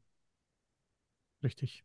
Ähm, Gunnar hat gerade Südamerika erwähnt. Ich möchte mal ganz kurz einen Ausflug machen in diese Richtung, bevor ich zurück nach Ägypten komme. Ich habe vor einer Weile ein sehr interessantes Gespräch geführt mit einer Dame, die heißt Gundula Schulze-Eldawi. Und die hat ähm, einen interessanten Bericht auf ihrem Blog, auf ihrer Homepage. Da geht es um uralte Tunnel in Bolivien und Peru. Riesengroße unterirdische Anlagen, die sind wirklich wahnsinnig groß. Da kann man auch mit sich zwei Autos nebeneinander durchfahren. Die sind auch sehr hoch. Kein Mensch weiß, wer die gebaut hat. Kein Mensch weiß, warum sie gebaut wurden. Ähm, wenn mal zufällig ein Eingang zu so einem Tunnel entdeckt wird, es werden immer noch neue Eingänge entdeckt durch Zufall von, von, von Leuten, von ja, Leuten wie du und ich, die da irgendwo rumlaufen und plötzlich irgendwie so einen Eingang finden und äh, die den Eingang dann melden, dann kommt sofort ähm, ähm, die Polizei und die lässt, die lässt dann äh, diese Tunnel zumachen, zumauern oder wie auch immer, verschließen. Und ja, es gibt auch viele, viele Legenden natürlich über diese Tunnel. Hast du, hast du in diese Richtung mal deine Fühler ausgestreckt? Diese, diese unterirdischen Anlagen, diese weit verzweigten, riesengroßen Anlagen in Bolivien und Peru? Also ich, ich habe davon auch äh, gehört, aber leider also äh, konnte ich mich da also noch nicht vertiefen. Aber natürlich diese unterirdischen Anlagen, es ist ähnlich wie mit den Pyramiden, äh, findet man also äh, weltweit. Ja? Und ähm, äh, ich war halt also eher in anderen Gegenden unterwegs, also wenn man so will, also in, in der Türkei. Das sind zwar jetzt keine also äh, unterirdischen Anlagen, also wo da jetzt Autos Platz hätten oder was, ja, aber es sind äh, unterirdische ja, Vorzeitbunker, wenn man so will, also wo man nicht weiß, also was die für eine ursprüngliche Bedeutung hatten. Und diese, also in der, Türkei, in der Türkei sind es ja ganze Wohnsilos, also die bis zu, ähm, ja, bis zu 13 Stockwerke hinunter in die Tiefe gehen, wo also tausende Menschen also vor Jahrtausenden also Platz gefunden haben. Offensichtlich auch für einen re relativ langen Zeitraum. Also das kann nicht irgendwie kurzfristig entstanden sein. In der Türkei sagt man, dass das hängt also mit den äh, Hethitern zusammen. Das wären also die Erbauer gewesen. Aber es stimmt auch hier die Datierung nicht, weil äh, man auch Funde gemacht hat, also die 5000 Jahre und älter sind und das wäre also vor den Hethitern gewesen. Und äh, die Frage ist halt, da wie dort, okay, wozu hat man das angelegt? Da mag es auch unterschiedliche also Verwendungszwecke dafür gegeben haben. Ähm, ich weiß es nicht, also wie weit in, äh, in Südamerika äh, wie weit also da man das untersucht hat und man auch also Thesen der Verwendung eben dann aufgestellt hat. Ähm, da gibt es also sicherlich auch Unterschiede, aber es beweist trotzdem also, dass die unterirdischen Anlagen ein, ein uraltes also Phänomen sind, die sich also rund um den Erdball ziehen. Und wo manche natürlich auch meinen, okay, das sind vielleicht also auch Überreste also einer, einer äh, Vorzeitkultur, die sich also in den unterirdischen Anlagen da zurückgezogen hat oder vielleicht sogar da und heute noch existieren können. Ja. Oh, ist das interessant. Ähm, finden wir solche unterirdischen Strukturen auch in Ägypten oder um Ägypten irgendwo, was, welche die sehr interessant sind? Ja, natürlich, ja. Hm? Natürlich gibt es sie. Also und zwar jede Menge. Also nehmen wir, was weiß ich, zum Beispiel in Alexandria ähm, wo die letzten Auswüchse, also der Verehrung des Apis-Stieres stattgefunden hat, einem, einem himmlischen Gott, der also zu den Urgöttern im alten Ägypten auch zählt, der also eine, eine himmlische, um nicht zu sagen auch außerirdische Herkunft gehabt haben soll. Und da gibt es äh, in Alexandrien also das Serapeum, es gibt das natürlich in Sakkara, das ältere, aber das in Alexandria ist also, wenn man so will, der letzte Ausläufer Form. Manche meinen, es wäre also ein Ableger von der Bibliothek von Alexandria gewesen, die ja bekanntlich mehrmals zerstört worden ist und damit also das ganze Wissen der Antike wäre das nicht passiert. Vielleicht wären wir heute also schon weiter. Und ähm, auch da weiß man nicht wirklich den Verwendungszweck.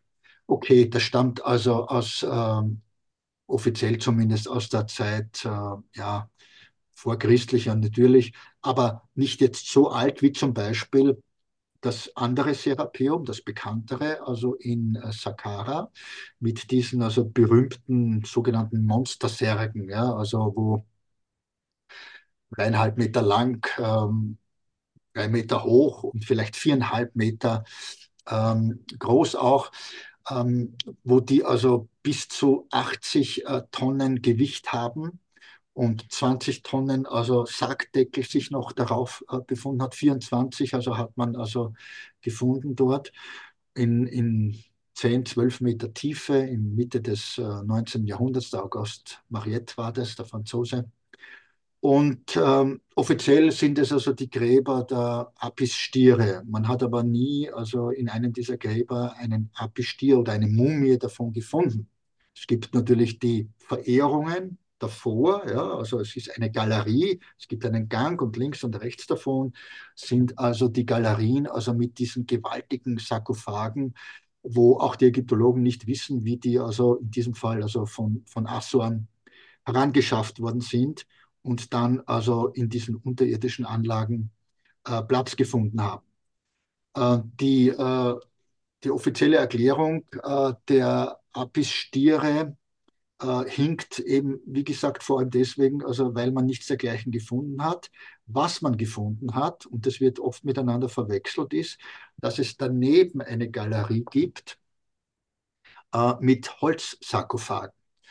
Und äh, dort hat man tatsächlich auch äh, äh, Mumien, aber eher nur also äh, Köpfe von, von äh, Apis-Stieren, also mumifizierte, entdeckt, aber in den Sarkophagen nichts.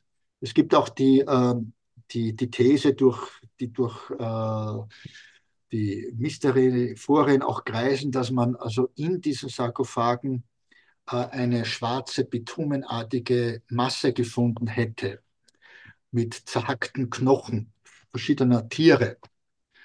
Und äh, das stimmt aber so auch nicht. Also ich habe mir den Grabungsbericht also von den Mariette äh, für mein Buch Gräber, die es nicht geben dürfte, es ist auch schon wieder ein paar Jahre alt, äh, habe ich mir genauer angeschaut und da ist also nichts dergleichen also zu finden. Sehr wohl aber auch hier in den, in den Holzsarkophagen. Da hat man also zum Beispiel eine einen, äh, eine, einen Holzsarkophag mit einer Mumie gefunden, wo man vermutet hat, aufgrund also der Hieroglyphenschrift, dass das eines der Söhne von äh, Ramses II. wäre. Dann hat man äh, erst Jahre später also diese Mumie äh, aufgewickelt und zum Vorschein kam nicht, wie man dachte, also ähm, der Leichnam von dem Shemwaset soll das gewesen sein, also ein, ein Begründer also des Serapeums in Saqqara, sondern stattdessen also diese bekannte bitumenartige schwarze äh, äh, Masse mit den zackten Knochen.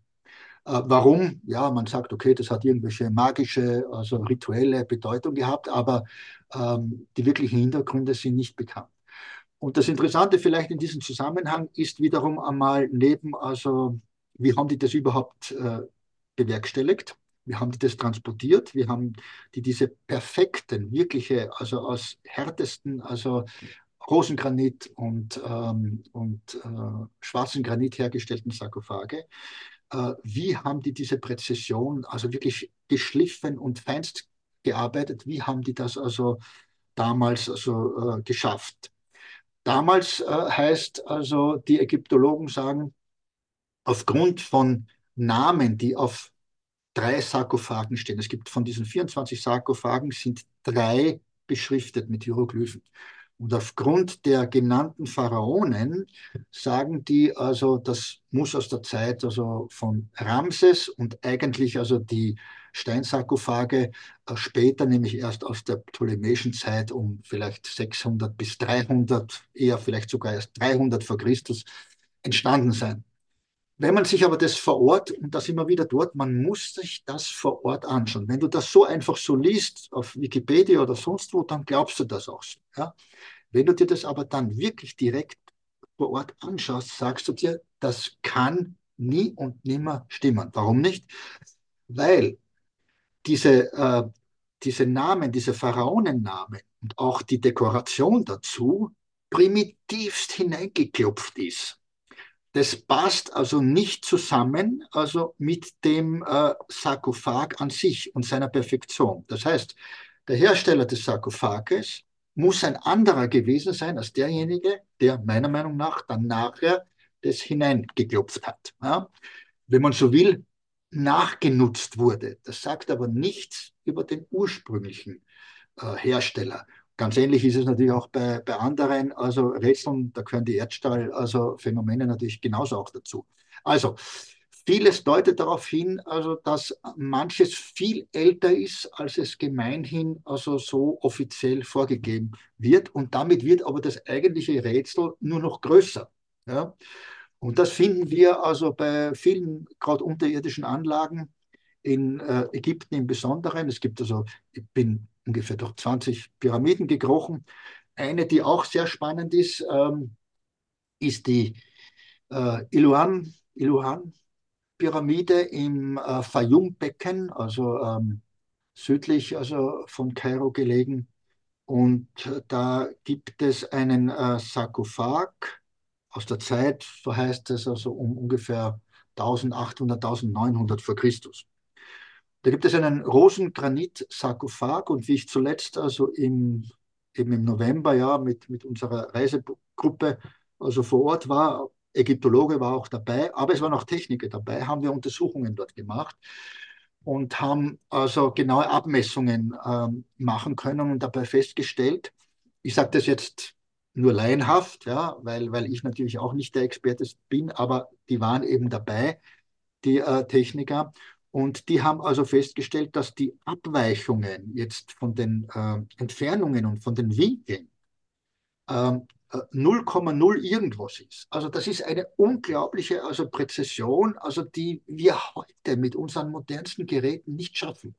Ich wusste von diesem speziellen, also Rosengranit-Sarkophag, wo übrigens auch schon vor Jahren drinnen gelegen bin und von seinen Geheimnissen, aber ich habe es halt nie publiziert. Also das ist äh, nie also veröffentlicht worden. Jetzt also im Zusammenhang also mit der Reisegruppe äh, und den neuen Daten, also äh, möchte ich das also nachholen. Und da hat man also das gleiche Phänomen im Übrigen, Rosengranit-Sarkophag, also der gleiche, also wie auch in der Königskammer, der angeblich also Cheops äh, zugesprochen wird. Auch dort, also in Iluhan, äh, wenn man da mit einem Gegenstand also äh, gegen also die Wand klopft, dann hast du also dieses Glong, ja, also dieses metallische Geräusch oder so, ja. Auch da fehlt der Sargdeckel und ähm, mich überzeugt es also nicht, dass das einfach, also das Grab in dem Fall, also ich weiß, dass der Pharao jetzt nicht auswendig gewesen sein soll. Auch da glaube ich eher, also dass das anderen Zwecken gedient haben könnte und vielleicht auch älter ist, als man gemeinhin annimmt. Das ist so spannend. Ich könnte da tagelang zuhören. Das ist so spannend, ja. Ich, weil du dein Buch erwähnt hast, Gräber, die es nicht geben dürfte. Leute, äh, guckt mal bei Amazon, Gräber, die es nicht geben dürfte, super Buch. Da habe ich, äh, ist mir was eingefallen. Da schreibst du über eine unterirdische Totenstadt, die Totenstadt von Orvieto, glaube ich, heißt das. Ja, mhm. das ist irgendwo bei Italien, war das, wenn ich richtig erinnere? Das ist in, in äh, Mittelitalien, das ist äh, ungefähr so 80, 85 Kilometer nördlich von Rom. Und äh, ja, das ist eine unterirdische Stadt, äh, gegründet also von den Etruskern und äh, soll eine oder wahrscheinlich die Hauptstadt gewesen sein von den Etruskern. Die Etrusker haben also ungefähr um äh, ja, so 800 vor, vor Christus, also sind die aufgetaucht und waren im Grunde genommen also die Lehrmeister der Römer, sind dann aber letztlich in ihnen aufgegangen, beziehungsweise natürlich die Geschichte, also schreiben ja bekanntlich also immer die Sieger. Und so ist äh, leider also die ganzen Orakelbücher, die Weisheitsbücher und vieles also von den Etruskern äh, zerstört worden. Aber das, was erhalten geblieben ist, also äh, ist immer noch erstaunlich.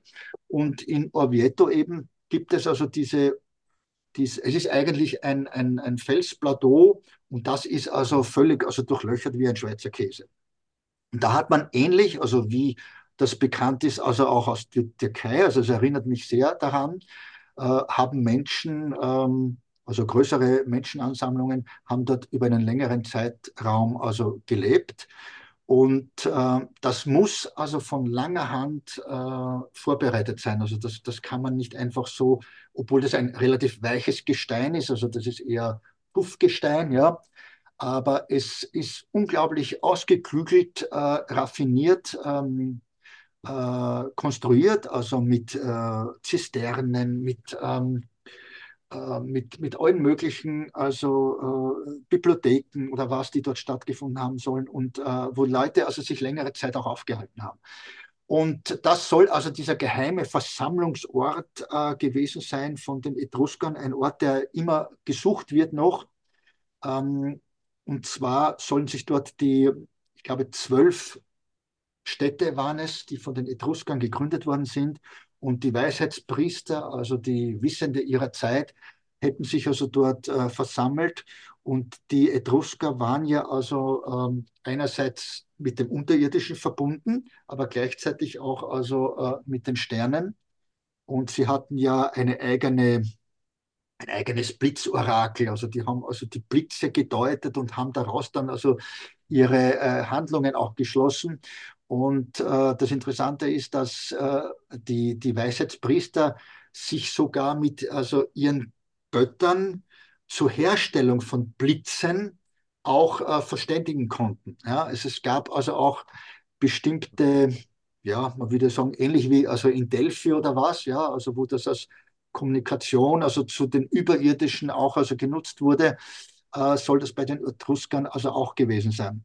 Und äh, ja, im ersten Jahrhundert, also vor Christus, also sind die dann mehr oder weniger verschwunden. Aber das, was sie hinterlassen haben, unter anderem ja auch, äh, waren sie ja auch äh, im Besitz also einer, einer Schrift, die die bis heute nicht äh, zur Gänze entschlüsselt worden sind, weil also zu wenig Schriftzeichen vorhanden sind und weil man die Sprache auch von damals also nicht mehr, nicht mehr weiß. Und streng genommen weiß man nicht einmal, also woher die Etrusker stammen. Die meisten also ähm, Ethnologen, Archäologen vermuten, dass sie entweder eingewandert sind, also aus, ähm, griechischer, aus griechischen Regionen, oder aber sie sind aus den Vorgängen der Villanova-Kultur entstanden. Und äh, was sie vor allem also hinterlassen haben, äh, sind natürlich auch äh, erstaunliche Bauwerke, Gräber, aber sogar auch äh, eine, ja, eine Art Pyramide, die erst in den 90er Jahren entdeckt worden ist. Ähm, auch so in der, in der Gegend Mittelägypten, in der Nähe von dem, von dem Wunderort Pomarazzo oder Pomarazzo. Ähm, der ist zwar erst also im, im 19. Jahrhundert äh, oder, na, glaube ein bisschen früher in der Renaissancezeit, in der Renaissancezeit ist er entstanden und ist ein fantastischer Skulpturenpark, der also die Mythologie der Etrusker äh, mit einbezogen hat und darstellt. Unter anderem auch diesen, äh, ja, dieses, dieses Monster äh, Orcus, der also in die Unterwelt hineinführt. Also dort kann man also in einer in einer überdimensionalen Skulptur, wo man tatsächlich hinein kann, dann geht man also ein Stockwerk hinauf und auch dort, das habe ich auch selbst also mit meiner Partnerin auch dort ausprobiert und festgestellt.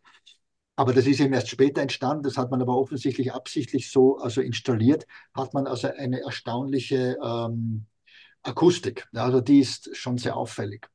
Und äh, ganz in der Nähe dort, das sind vielleicht nur 100, 200 Meter entfernt, befindet sich eben ein Bauwerk, das als Pyramide der Etrusker äh, bezeichnet wird, wahrscheinlich aber ähm, älter ist wenn ich nicht irre, so ungefähr 16 Meter hoch. Es ist auch keine klassische Pyramide, aber es hat in etwa also diese Form und über, ich glaube, 26 Stufen oder was kommt man da also zu einer Plattform und dann noch zu einer weiteren. Und äh, auch da interessant, äh, das haben wiederum also Archäoastronomen ähm, äh, Italiener also festgestellt, äh, dass es hier Ausrichtungen gibt. Einerseits also äh, zum äh, Sirius, und zum anderen auch zum Sternbild des äh, Skorpions. Und ähm, auch das kann kein Zufall sein. Und die Untersuchungen, die jüngsten, also die vorliegen, deuten aber darauf hin, dass es schon die Vorgängerkultur der Etrusker also genutzt haben, die Etrusker also dann nur wiederverwertet haben. Was vielleicht in diesem Zusammenhang auch interessant ist, wenn wir heute auch schon darüber gesprochen haben, nur am Rande, äh, kann natürlich ein Zufall sein, ja, aber es passt trotzdem ins Bild. Ähm, ich selber konnte das nicht überfliegen, das Gebiet, aber äh, mir, mir liegen Luftaufnahmen vor.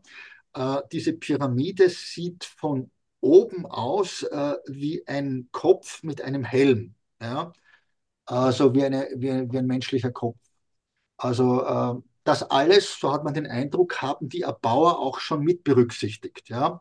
Also das ist schon also auch erstaunlich und ist die Geoglyphen ähnlich wie die Pyramiden und auch die unterirdischen Anlagen, genauso auch ein Phänomen, also das sich weltweit eben finden lässt.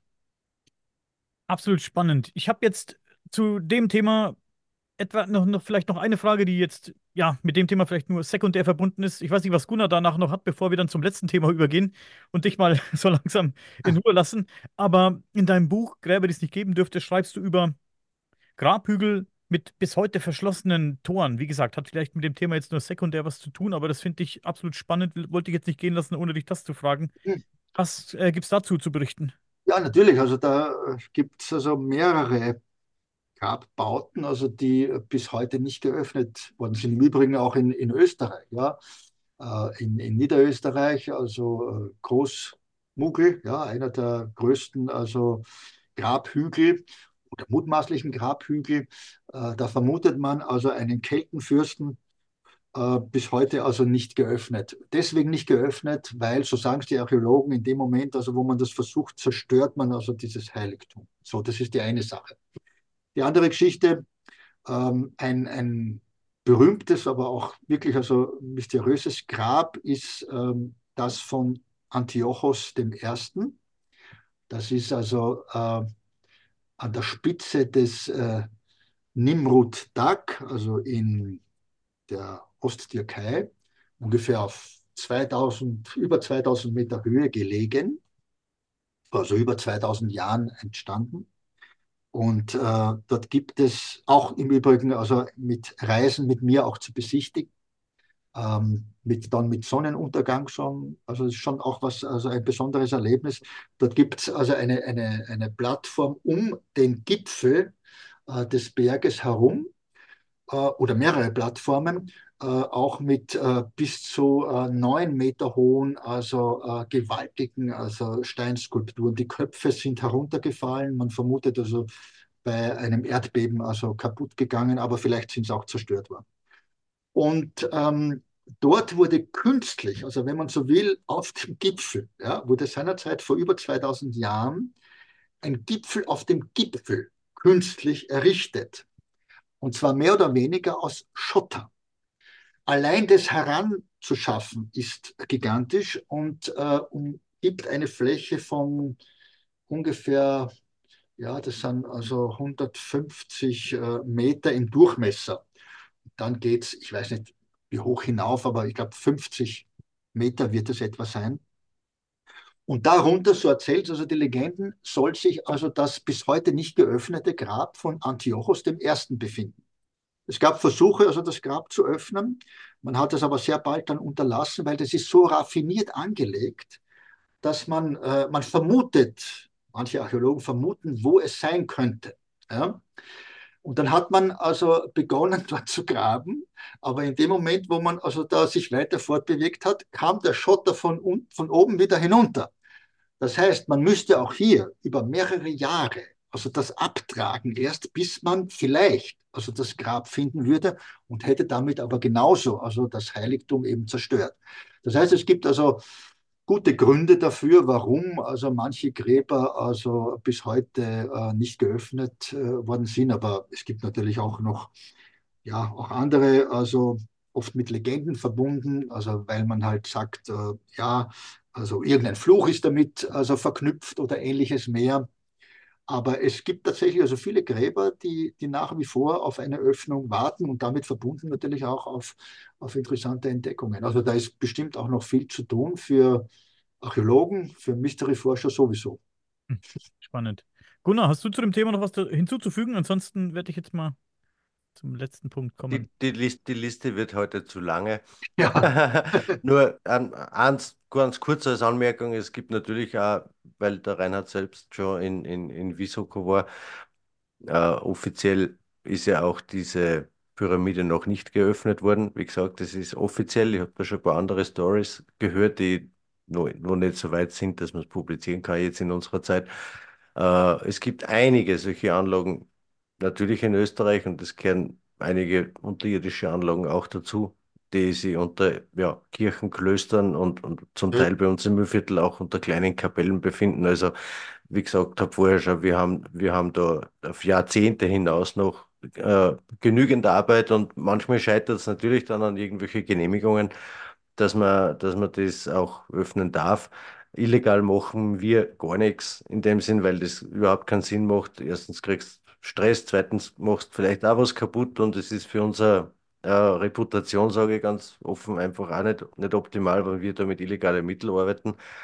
Äh, da wird die Zukunft mehrere Gelegenheiten noch bringen, weil die Menschen neugierig werden und mehr und mehr Dinge auftauchen. Und vielleicht haben wir mal das eine oder andere Mal auch das Glück, so wie es auch in, in, in Südamerika manchmal war, dass gewisse Dinge freigelegt werden durch Erdrutsche oder, oder wann der Baum entwurzelt wird oder solche Dinge. Auf, auf das hoffe ich schon sehr, weil dann kann keiner sagen, äh, das ist verboten.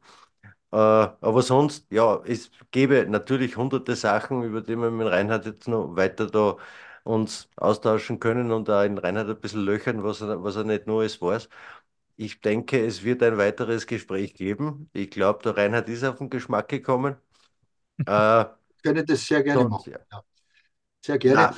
Na, Vielleicht eine, eine Sache noch in dem Zusammenhang, äh, weil es nicht so bekannt ist, aber ähm, auch mit den, mit den bosnischen also Pyramiden. Es gibt ja dort auch diese äh, riesigen also, äh, äh Steine, die man dort gefunden hat. Ja, diese Kugeln, diese Steinkugeln. Ja. Und äh, das hat mich besonders auch interessiert, schon vor vielen Jahren. Also bin ich da sogar, kann es ja sagen, also mit einem ORF-Team dorthin gereist. Und wir haben also äh, dort also interessante Aufnahmen gemacht und während also äh, der Arbeiten hat sich eröffnet, weil es ja immer heißt, okay, das sind ähm, ja das sind halt natürliche, also äh, Kugeln. Ähm, tatsächlich sind ja die meisten auch also natürlich, aber es gibt, man weiß es besonders also auf Costa Rica, dass tatsächlich auch es künstlich geschaffene gibt. Und es gibt auch welche in der Region, also die nachweislich, also zumindest eine künstliche Bearbeitung haben, die aber kein Mensch kennt. Es war so, dass ich mit dem Fernsehteam dann auch, ich wusste davon, aber ich äh, war selber noch nicht dort, ähm, auch äh, im Nachbarland in Serbien man also solche Kugeln gefunden hat, die eindeutig also äh, menschliche also Spuren wie Graffiti und äh, Sternenkonstellationen äh, eingraviert haben. Und wir haben tatsächlich auf gut Glück, ich habe das dem Fernsehteam erzählt, haben gesagt, okay, also dann fahren wir gleich dorthin und wir haben äh, dieses Dorf, ich weiß es jetzt auswendig nicht, äh, sind wir dorthin und haben, das, haben uns da durchgefragt, wo es denn also diese Steine gibt und haben das in dem Dorf das Glück gehabt, dass wir rein zufällig natürlich, weil es sind oft Zufallsfunde, äh, zum Entdecker also dieser Steine gekommen sind und der hat uns dann also ähm, alleine hätten wir uns das eh nicht getraut, weil das war dann also auch im Zusammenhang also mit dem Kosovo-Krieg noch also äh, mit Minen und so weiter, also ungefährlich war das nicht. Aber mit ihm haben wir uns dann getraut, also dass wir da in das Gelände da, äh, in die Wildnis da hineingegangen sind und haben tatsächlich also dann diese Steinkugeln, die wohlgemerkt, also äh, Graffiti, ich habe die Fotos natürlich auch, äh, zeigen, die bislang nicht veröffentlicht worden sind, also jedenfalls nicht hierzulande, in, in Serbien schon, und die man also äh, auch im Zusammenhang bringt mit der, äh, mit der Donaukultur und mit der Windscherkultur. Ja, also die also äh, zu den ältesten europäischen also Kulturen auch gehören.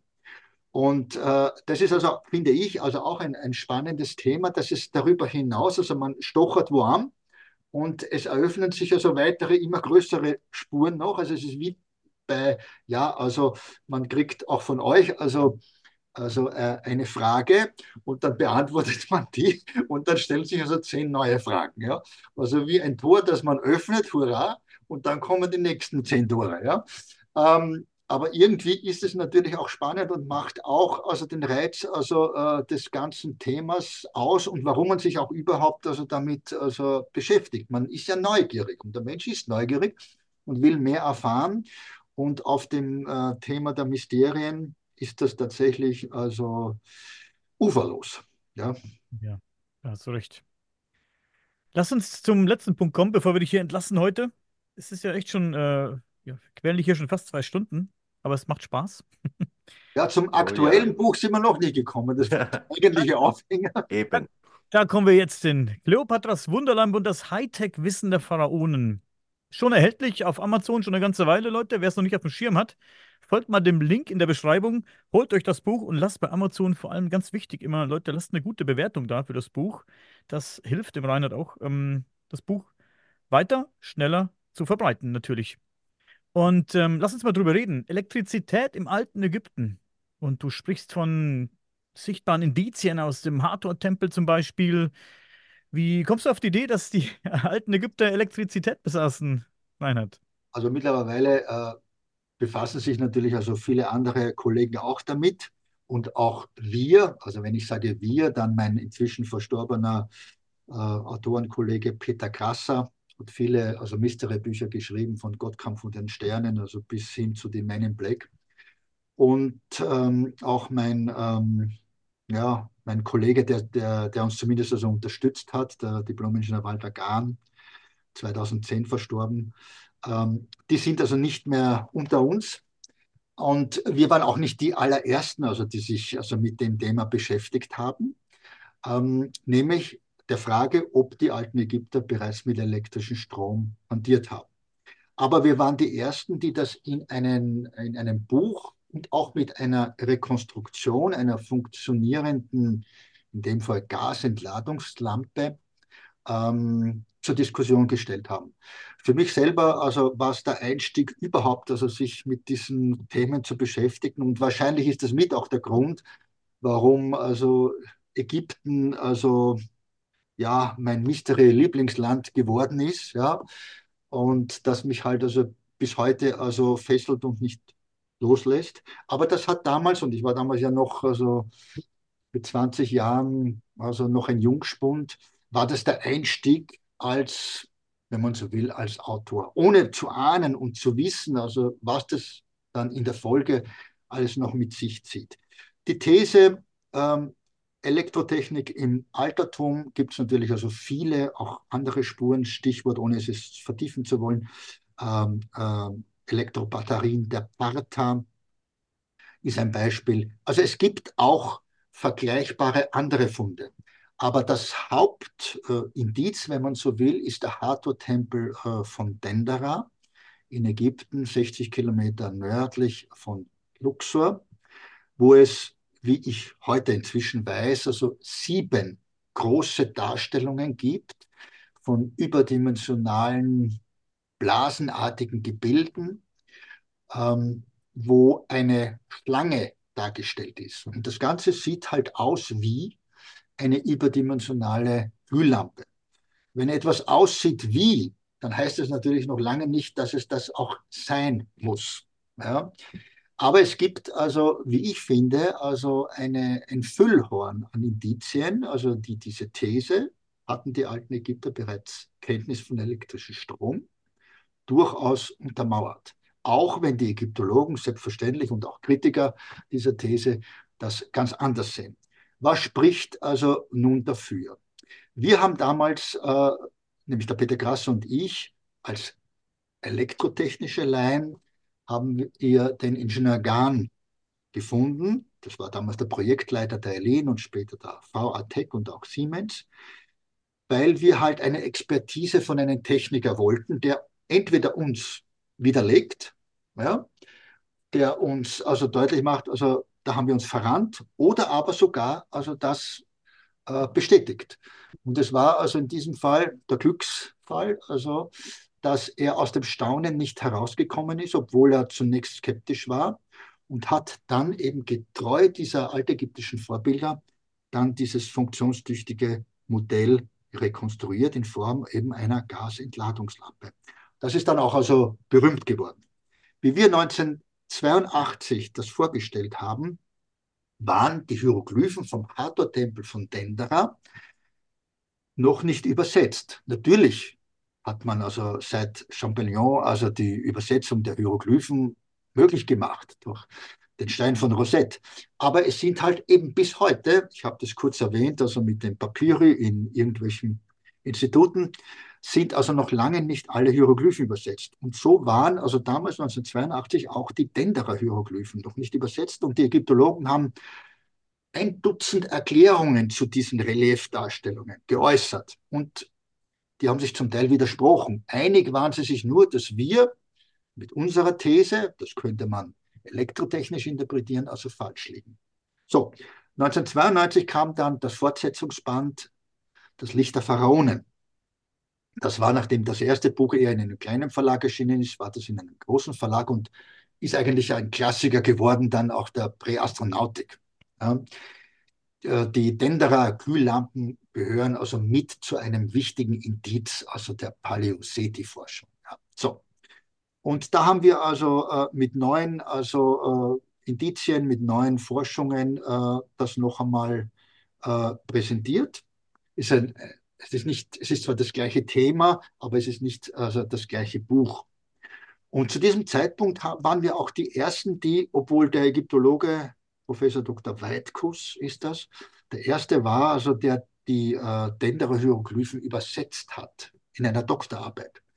Und ähm, er war bereit, obwohl wir völlig unterschiedlicher Meinung sind, aber so würde ich mir das vorstellen, interdisziplinär, ja, er war bereit, also äh, seine Doktorarbeit auch für unser Buch zur Verfügung zu stellen. Und so waren wir die Ersten, die die Dendere Hieroglyphen überhaupt das erste Mal in einem Buch ähm, äh, zur Diskussion stellen konnten. Wir haben das eben elektrotechnisch gedeutet. Was sagen nun die Hieroglyphen? Die sagen natürlich nicht, wir, die alten Ägypter, also haben äh, Glühlampen gehabt. Das kann man aber auch nicht erwarten. Ja? Sie umschreiben aber etwas, das äh, mit Licht zu tun hat.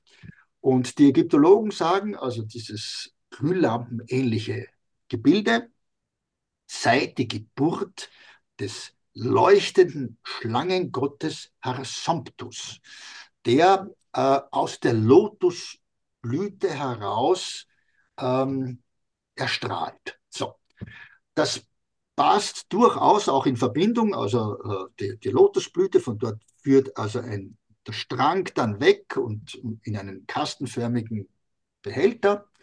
Oder die ganzen also Glühbirnen-ähnlichen Gebilde werden gestützt, also von sogenannten Jetpfeilern, die für Beständigkeit und Kraft stehen, die aber, wir meinen, das ist kein Zufall, wie moderne Isolatoren auch aussehen. So, jetzt sagen die Ägyptologen, ja gut, das ist rein religiös zu interpretieren. Und äh, es passt auch in den Kontext der Ägyptologie gut zusammen. Also man kann selbstverständlich also das einfach sehen, das ist die Lotusblume, auf der mittleren Spitze entspringt so quasi die Geburt, also des Schlangengottes.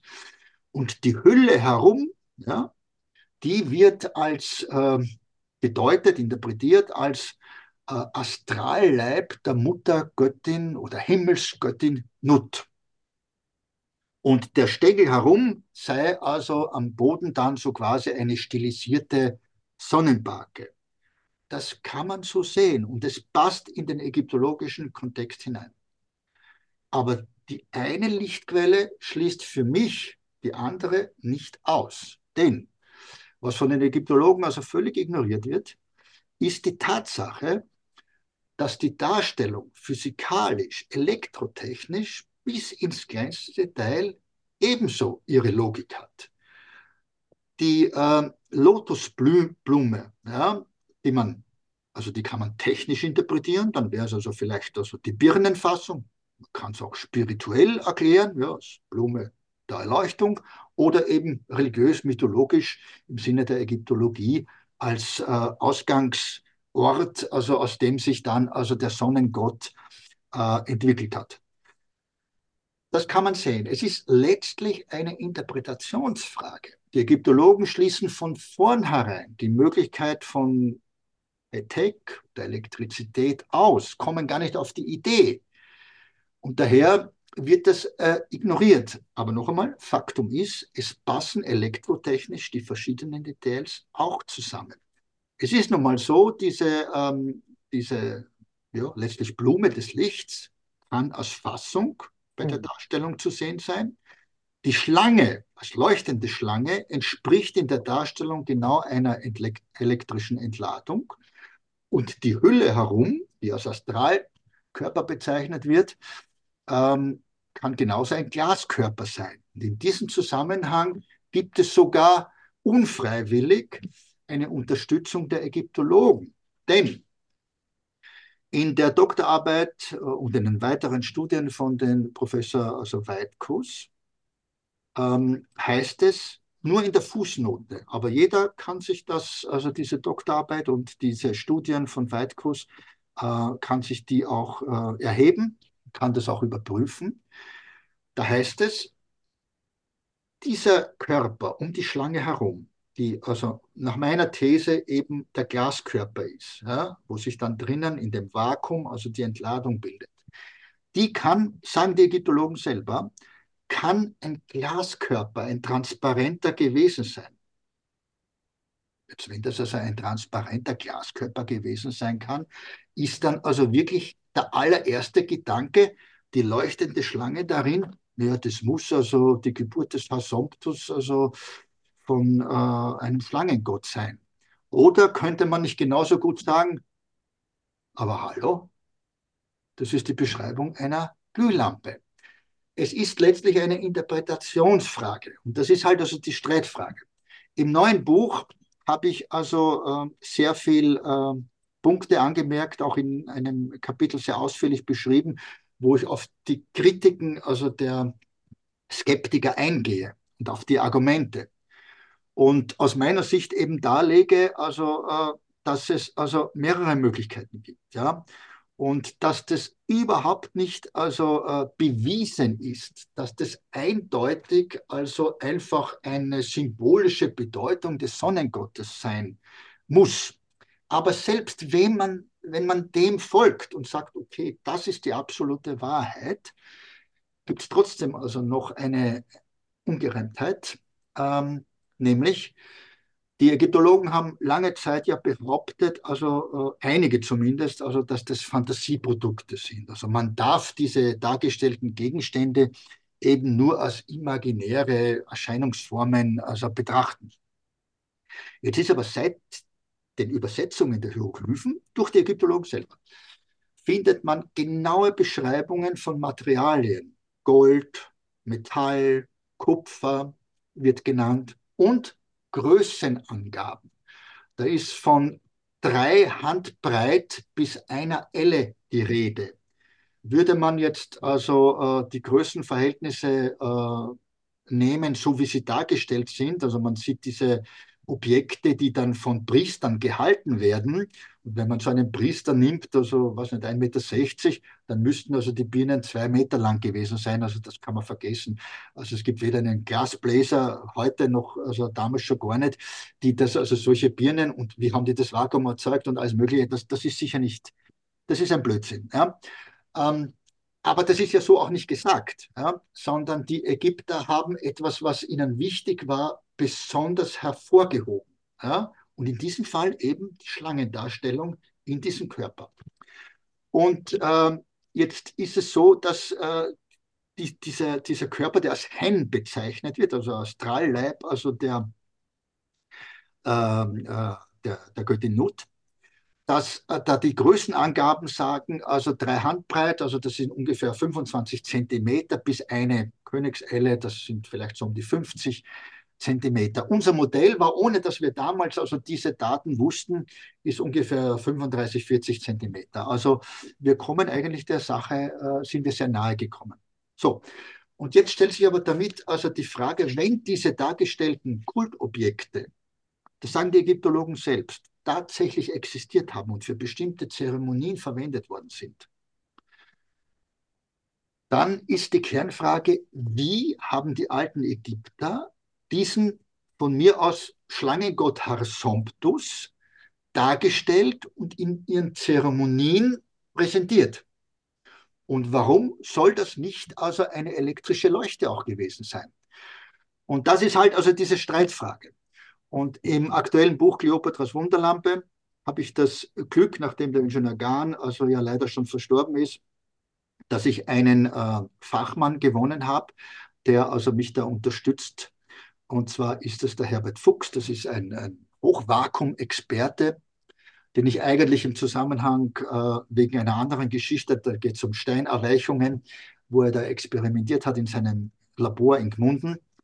Ähm, der hat ähm, dann Interesse gefunden, also für, diese, für dieses Garnlampenmodell, das also über Jahrzehnte bei mir in meiner Wunderkammer da herumsteht und hat es mitgenommen und hat es wieder zum Leuchten gebracht. Hat also die, die ähm, ja, dort, wo es ähm, Fehler gibt, wo man also, wo es undicht ist und wo es halt technische Verbesserungen, Verbesserungen gegeben hat, das hat er alles vorgenommen.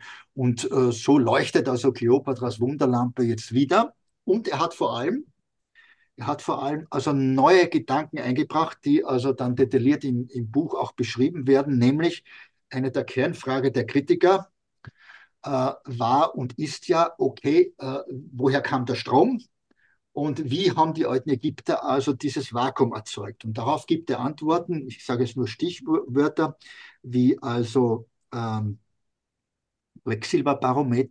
und Luftelektrizität mit beiden äh, Elementen, die den alten Ägyptern damals auch schon zur Verfügung standen, äh, muss es möglich gewesen sein oder war es offensichtlich möglich. Natürlich kann man noch sagen, okay, man bräuchte noch ähm, praktische Experimente direkt vor Ort. Wie ist es mit dem Quecksilber? Hat man da Funde gemacht? Ja, man müsste auch einmal danach suchen, aber es wird ja von vornherein ausgeblendet. Ja?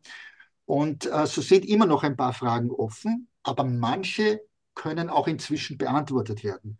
Und was vielleicht auch interessant ist, die, äh, die Texte im, im Hathor-Tempel auch zu, direkt zu diesen Harsomptos oder technisch gesehen Glühlampe sind sehr blumig verfasst oder so übersetzt worden und geben also nur sehr vage Beschreibungen. Also da ist also äh, zwar die Rede, wie groß das ist und welche Materialien da verwendet worden sind, aber es wird also äh, es wird nur umschrieben wie okay, da sieht man die Erscheinung des Schlangengottes Harsomptus und mehr nicht.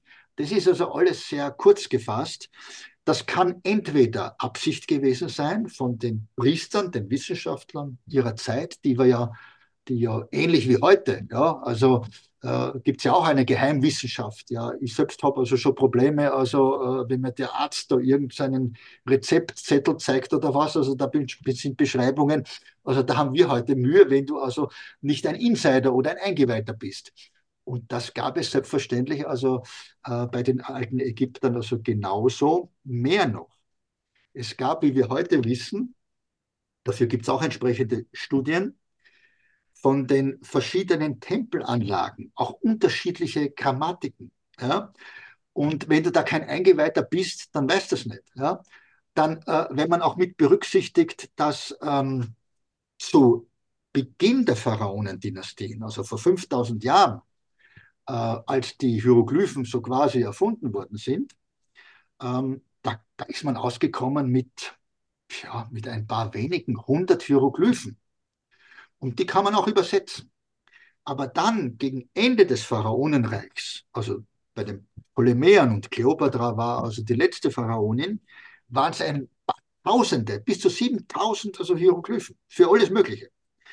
Und das erklärt auch, warum sich die Ägyptologen also mit den jüngeren Hieroglyphen wesentlich schwerer tun. Weil also ein Begriff, ein Zeichen mehrere Bedeutungen haben kann. Aber welcher ist hier genau gemeint bei der Übersetzung, etwa der Denderer Hieroglyphen? Und hat man das immer auch richtig übersetzt oder gibt es auch andere Möglichkeiten? Es wäre zum Beispiel interessant, also äh, wenn äh, gemeinsam ein Projekt entstünde, ja, also mit Technikern, Ägyptologen und vielleicht auch äh, ja, äh, Leuten, die mit der Mythologie also noch mehr verbunden sind, ja. Ähm, aber das das wird nicht stattfinden, weil natürlich es da eine, eine Sperre gibt und sagt, also die, die Leute, die da jetzt von einer anderen Zunft so quasi da sich da einmischen oder was, mit denen wollen wir also lieber nichts zu tun haben. Aber wir wissen aus, aus der Vergangenheit, eines der berühmtesten Beispiele ist die berühmte Maschine von Antikythera, ja, also auch über 2000 Jahre äh, alt, also von den, von den alten Griechen, wo man heute weiß, also das, das war äh, eine Art Vorzeitcomputer, eine Rechenmaschine. Das hätte man den, den alten Griechen nie zugetraut. Und da haben aber, das, was man früher vielleicht nur Erich von Denning und, und anderen, also Fantasten, also äh, zugesprochen hat, äh, da haben also Wissenschaftler heute festgestellt, jo, also das ist ein unglaubliches Hightech-Wissen, bis hin zum Differentialgetriebe. Das ist alles in diesem Zahnradwerk also enthalten. Das Merkwürdige aber bei dieser Geschichte, es, ist, es gibt nur diese, diesen einen äh, Kasten da, handfertig. Ähm, und man fragt sich da wieder, wo ist die Vorgeschichte von dem Ganzen? Ja, das ist ja so, als wenn das plötzlich da ist. Ja? Aber wie ist das entstanden? Wo ist die Evolution von dem Ganzen? Ja? Und äh, da haben die also, äh, ja, die Schlaumeier also auch noch keine Erklärung darauf gefunden. Und so bleiben halt viele Fragen offen. Ich war bemüht in dem neuen Buch, in Kleopatras Wunderlampe, viele Fragen in dieser Richtung mit neuen Indizien, mit neuen Erkenntnissen, unterstützt durch die Technik, auch also zu beantworten. Aber es ist schon, wie wir schon vorher gesagt haben, eröffnen sich natürlich neue Fragen. Aber ich kann nur jeden auch also raten, schaut euch das selber an. Es gibt also im November die Gelegenheit, mit mir auch dorthin zu reisen. Aber man kann natürlich auch alleine unterwegs sein, ja, und das mit einer Ägyptenreise verbinden. Es gibt auch neue Attraktionen im Hatha-Tempel von Dendaram. Es sind also äh, zwei weitere Krypten seit wenigen Wochen geöffnet worden. Da gibt es zwar keine Glühlampendarstellungen, aber es gibt anderes, also äh, dort auch zu sehen, also nicht weniger äh, fantastisch. Und man kann auch jetzt auf die Tempelterrasse hinauf und hat dort einen gigantischen, also Panoramablick, ähm, auch zum Beispiel hinunter, also zum sogenannten Heiligen See. Da bin ich also noch dran. Es gibt nämlich also äh, ägyptologische also, äh, Anmerkungen, wonach, wonach man so um 1918 herum äh, beim Heiligen See äh, äh, Kultobjekte gefunden hat, die äh, aus den Krypten von Dendera stammen sollen. Da würde mich natürlich interessieren, wie haben die genau ausgesehen und was war das? Sie werden unter Archivnummern geführt im Alten Ägyptischen Museum, aber auch über meine ägyptologischen Freunde haben wir also diese verschollenen äh, Dendera ähm, äh, Kultobjekte noch nicht ausfindig gemacht, aber da sind die Kollegen noch dran und da wird es auf jeden Fall noch spannend werden. Ja. Halt spannend, ja. Und wer da Interesse hat, am Ball zu bleiben und vielleicht auch Reinhard mal zu begleiten auf einer Reise, ähm, reinhardhabeck.at, glaube ich, ist deine ja. Homepage reinhardhabeck.at, die werde ich auch verlinkt natürlich hier in der Beschreibung. Was ich interessant finde und äußerst spannend finde, ist die Tatsache, dass es ja irgendwann mal einen gewaltigen Entwicklungsschub gegeben haben muss, der dann aber wieder abgenommen hat im Laufe der Zeit, denn irgendwann war das ja auch wieder vorbei mit dieser, mit, wenn wir, wenn wir ah. davon ausgehen, dass Elektrizität war. Also wie erklärt sich das dann? Ja, naja, es ist natürlich so, also die, die, die ganze, ähm, die ganze Geschichte der Menschheit, also ist seit Kain und Abel, also äh, mit Zerstörung und ähm, Kriegen begleitet. Ja. Und ähm, wir haben es erlebt, also etwa zuletzt auch mit dem äh, ISIS-Terror oder was, also im Irak und was da alles also vernichtet worden ist. Wir wissen es aber natürlich genauso auch äh, von auch aus christlicher Zeit. Also egal, es ist immer so, dass ähm, die, die halt gerade an der Macht sind, versuchen, das vorhergehende ja, kleinzureden, auszulöschen. Und dadurch wird natürlich also das Geschichtsbild verzerrt. Und so meine ich also, dass vieles also an erstaunlichem Wissen also verloren gegangen ist. Die Fachgelehrten erklären uns also, äh, dass es vom äh, primitiven Steineklopfer, ja, also bis zum, ähm, ich weiß nicht, bis zum Astronauten, ja, immer so entlang äh, gegangen ist. Ja. Ich ähm, bezweifle das. Ich glaube, dass das eher so gegangen ist, ein Auf und Ab. Ja. Sind Zivilisationen gekommen und sind welche auch untergegangen. Und im Moment stehen ja wir wieder, ich sage es einmal vorsichtig ausgedrückt, an der Kippe. Also im Moment habe ich den Eindruck, es geht vorwärts in die Steinzeit, ja, wieder zurück. Ähm, oder wie also äh, wie der Erich Kästner also ja gesagt hat, äh, die, die ersten Menschen waren nicht die letzten Affen. Ja. Also es gibt eine Entwicklung ja, und es gibt auch immer wieder also Rückfälle. Ja. Und ähm, das erleben wir also, wenn wir also die alten äh, Kulturen auch äh, beurteilen, wenn wir Dinge ausgraben, die also nicht ins Schema passen. Die gleiche Frage werden wir uns selber oder müssen wir uns auch selber stellen. Ja, also wenn also alles hat ein Ablaufdatum. Ja, irgendwann mal also sind wir auch nicht mehr da. Ja? Und wenn jetzt mal rein theoretisch, ich weiß nicht, keine Ahnung, in 5000 Jahren, ja, optimistisch, also gerechnet, äh, kommen außerirdische Kundschafter und ähm, ja, finden jetzt, keine Ahnung, ja, Überreste also von äh, einem Laptop oder was, ja. Also äh, sie können den aber nicht also aktivieren oder was, wie werden sie den beurteilen? Das war dann irgendein ein magischer Zauberspiegel oder was, ja. Und so geht es uns natürlich heute, also wenn wir diese alten, äh, diese, diese Funde, diese Kultobjekte, Kultobjekte ist ja nur eine Umschreibung für etwas, eine Verlegenheitserklärung für etwas, das man nicht genau erklären können. Also wenn wir das beurteilen, geht es uns heute also genauso. Mich interessiert die Geschichte hinter der Geschichte und darum also fasziniert mich das so. Ich möchte wissen, was der mag sein Kult hin oder her, aber was war der Ursprung, was war die Motivation für diesen oder jenen Kult? Und dann landen wir halt also sehr oft also bei so archäologischen Anomalien oder eben auch Legenden. Das ist ja auch interessant, das war ja von dir auch ein bisschen also die Frage äh, angedeutet, ja, woher kam dann das Wissen? Also wenn wir sagen, okay, gut, ja, es hat also dieses Hightech-Wissen in der Vergangenheit gegeben, aber woher kam das? Und äh, die Insider wissen es ja, also ich bin ein, ein, ein Freund oder ein Vertreter auch also der Paläoseti-Forschung. Das heißt nicht, dass ich jetzt überall also Außerirdische sehe oder was, ja. Aber ich über, also in meine Überlegungen spielt das natürlich auch mit hinein, vor allem deswegen, weil es nun mal also äh, diese Legenden rund um den Globus gibt, ja, und die erzählen alle eine sehr ähnliche Geschichte, nämlich, dass das Wissen von den Sternen gekommen ist. Das heißt, es gab einen Wissenstransfer von den Sternen zur Erde. Und ähnlich wie bei Interpretationsfragen wie Glühlampe oder Sonnensymbol stellt sich das natürlich genauso auch bei der Frage also der Götter. Nicht? Die Gelehrten sagen, ja gut, das sind halt Ausgeburten also der Fantasie. Aber woher wissen wir denn das? Es war ja niemand von uns wirklich dabei, wie das entstanden ist. Ja? Und äh, ich meine, dass hier genauso äh, die Frage erlaubt sein darf, gab es also vielleicht also äh, irgendjemand, irgendetwas, das für diese Legenden Pate stand. Und dann landen wir natürlich also äh, bei den Thesen von Erich von Däniken und anderen, waren die Götter Astronauten. Ja?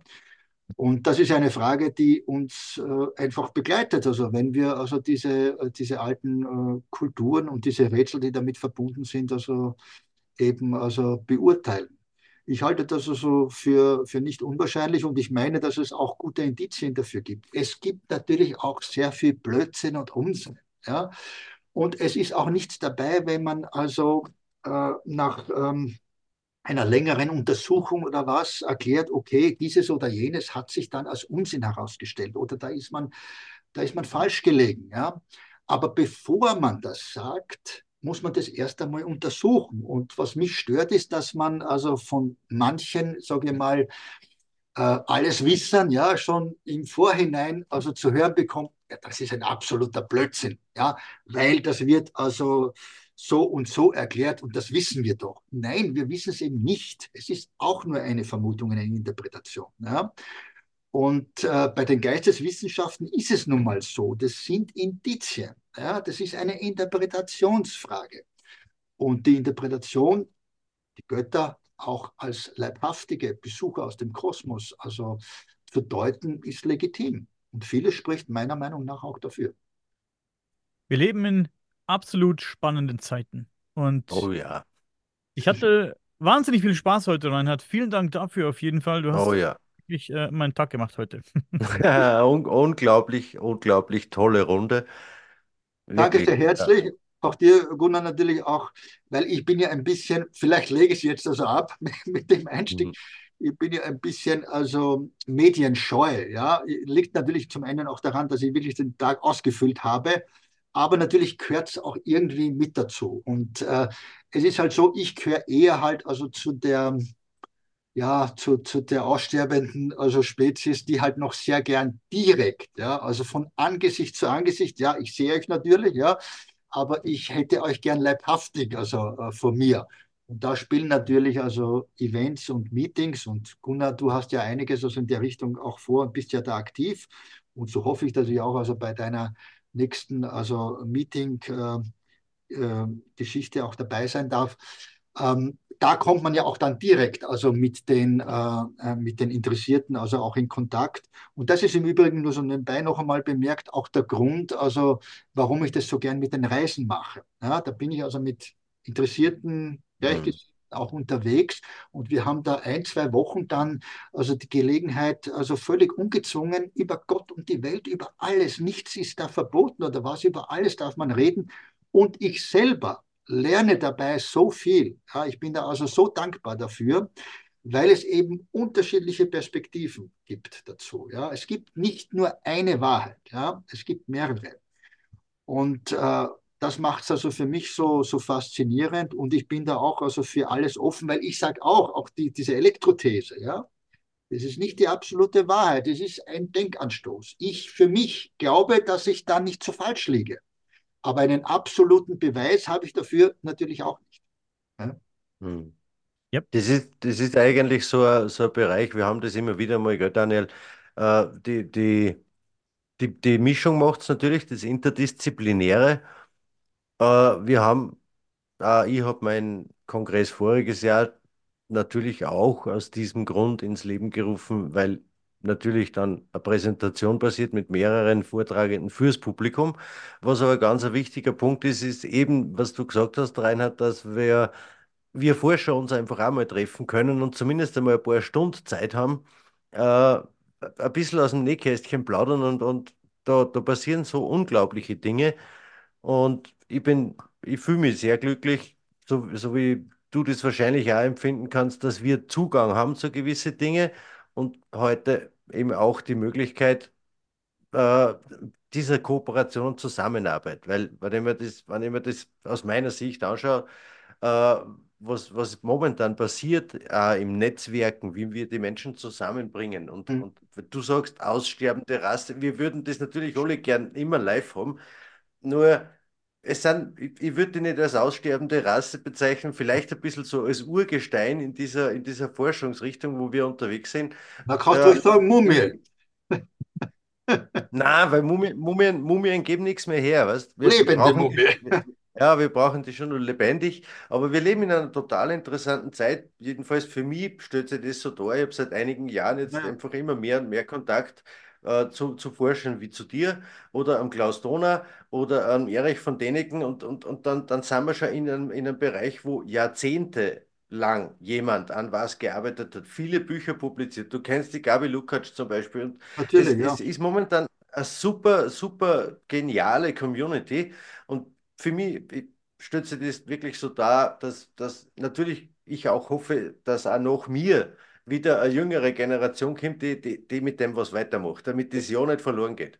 Weil, wie hast du vorher gesagt, glaube 28 Bücher von, von, mhm. von deiner Seite, das ist ja, da muss man sich zuerst einmal die Zeit nehmen, das alles lesen, damit man überhaupt weiß, was ist in dem Kopf von einem Reinhard Habeck los. Und selbst dann, glaube ich, erreicht man vielleicht 30 Prozent von dem, was, was, was bei dir da drin wirklich los ist. Und ich, ich stehe mir es wirklich auf die sogenannte Schwarmintelligenz, wo man dann manchmal ein paar so schlaue Köpfe einfach zusammenschmeißt, am Lagerfeuer sitzt und, und eine ganze Nacht lang einfach nicht aufhören kann, weil es einen eigenen Drive kriegt. Und da geht ganz, ganz viel weiter. Da, da können wir ganz, ganz viel Dinge kombinieren. Es ist, ich finde, eine geniale Zeit und, und, toll, dass wir die Möglichkeiten haben, auch da in, in, dem, in dem technischen Bereich, weil es halt nicht immer geht. Wir sind örtlich zum Teil weit voneinander entfernt und es geht uns alle so. In Wirklichkeit könnte man gern das doppelte Ausmaß an Stunden pro Tag äh, in Anspruch nehmen, damit wir endlich wirklich genug Zeit haben für die richtige Arbeit.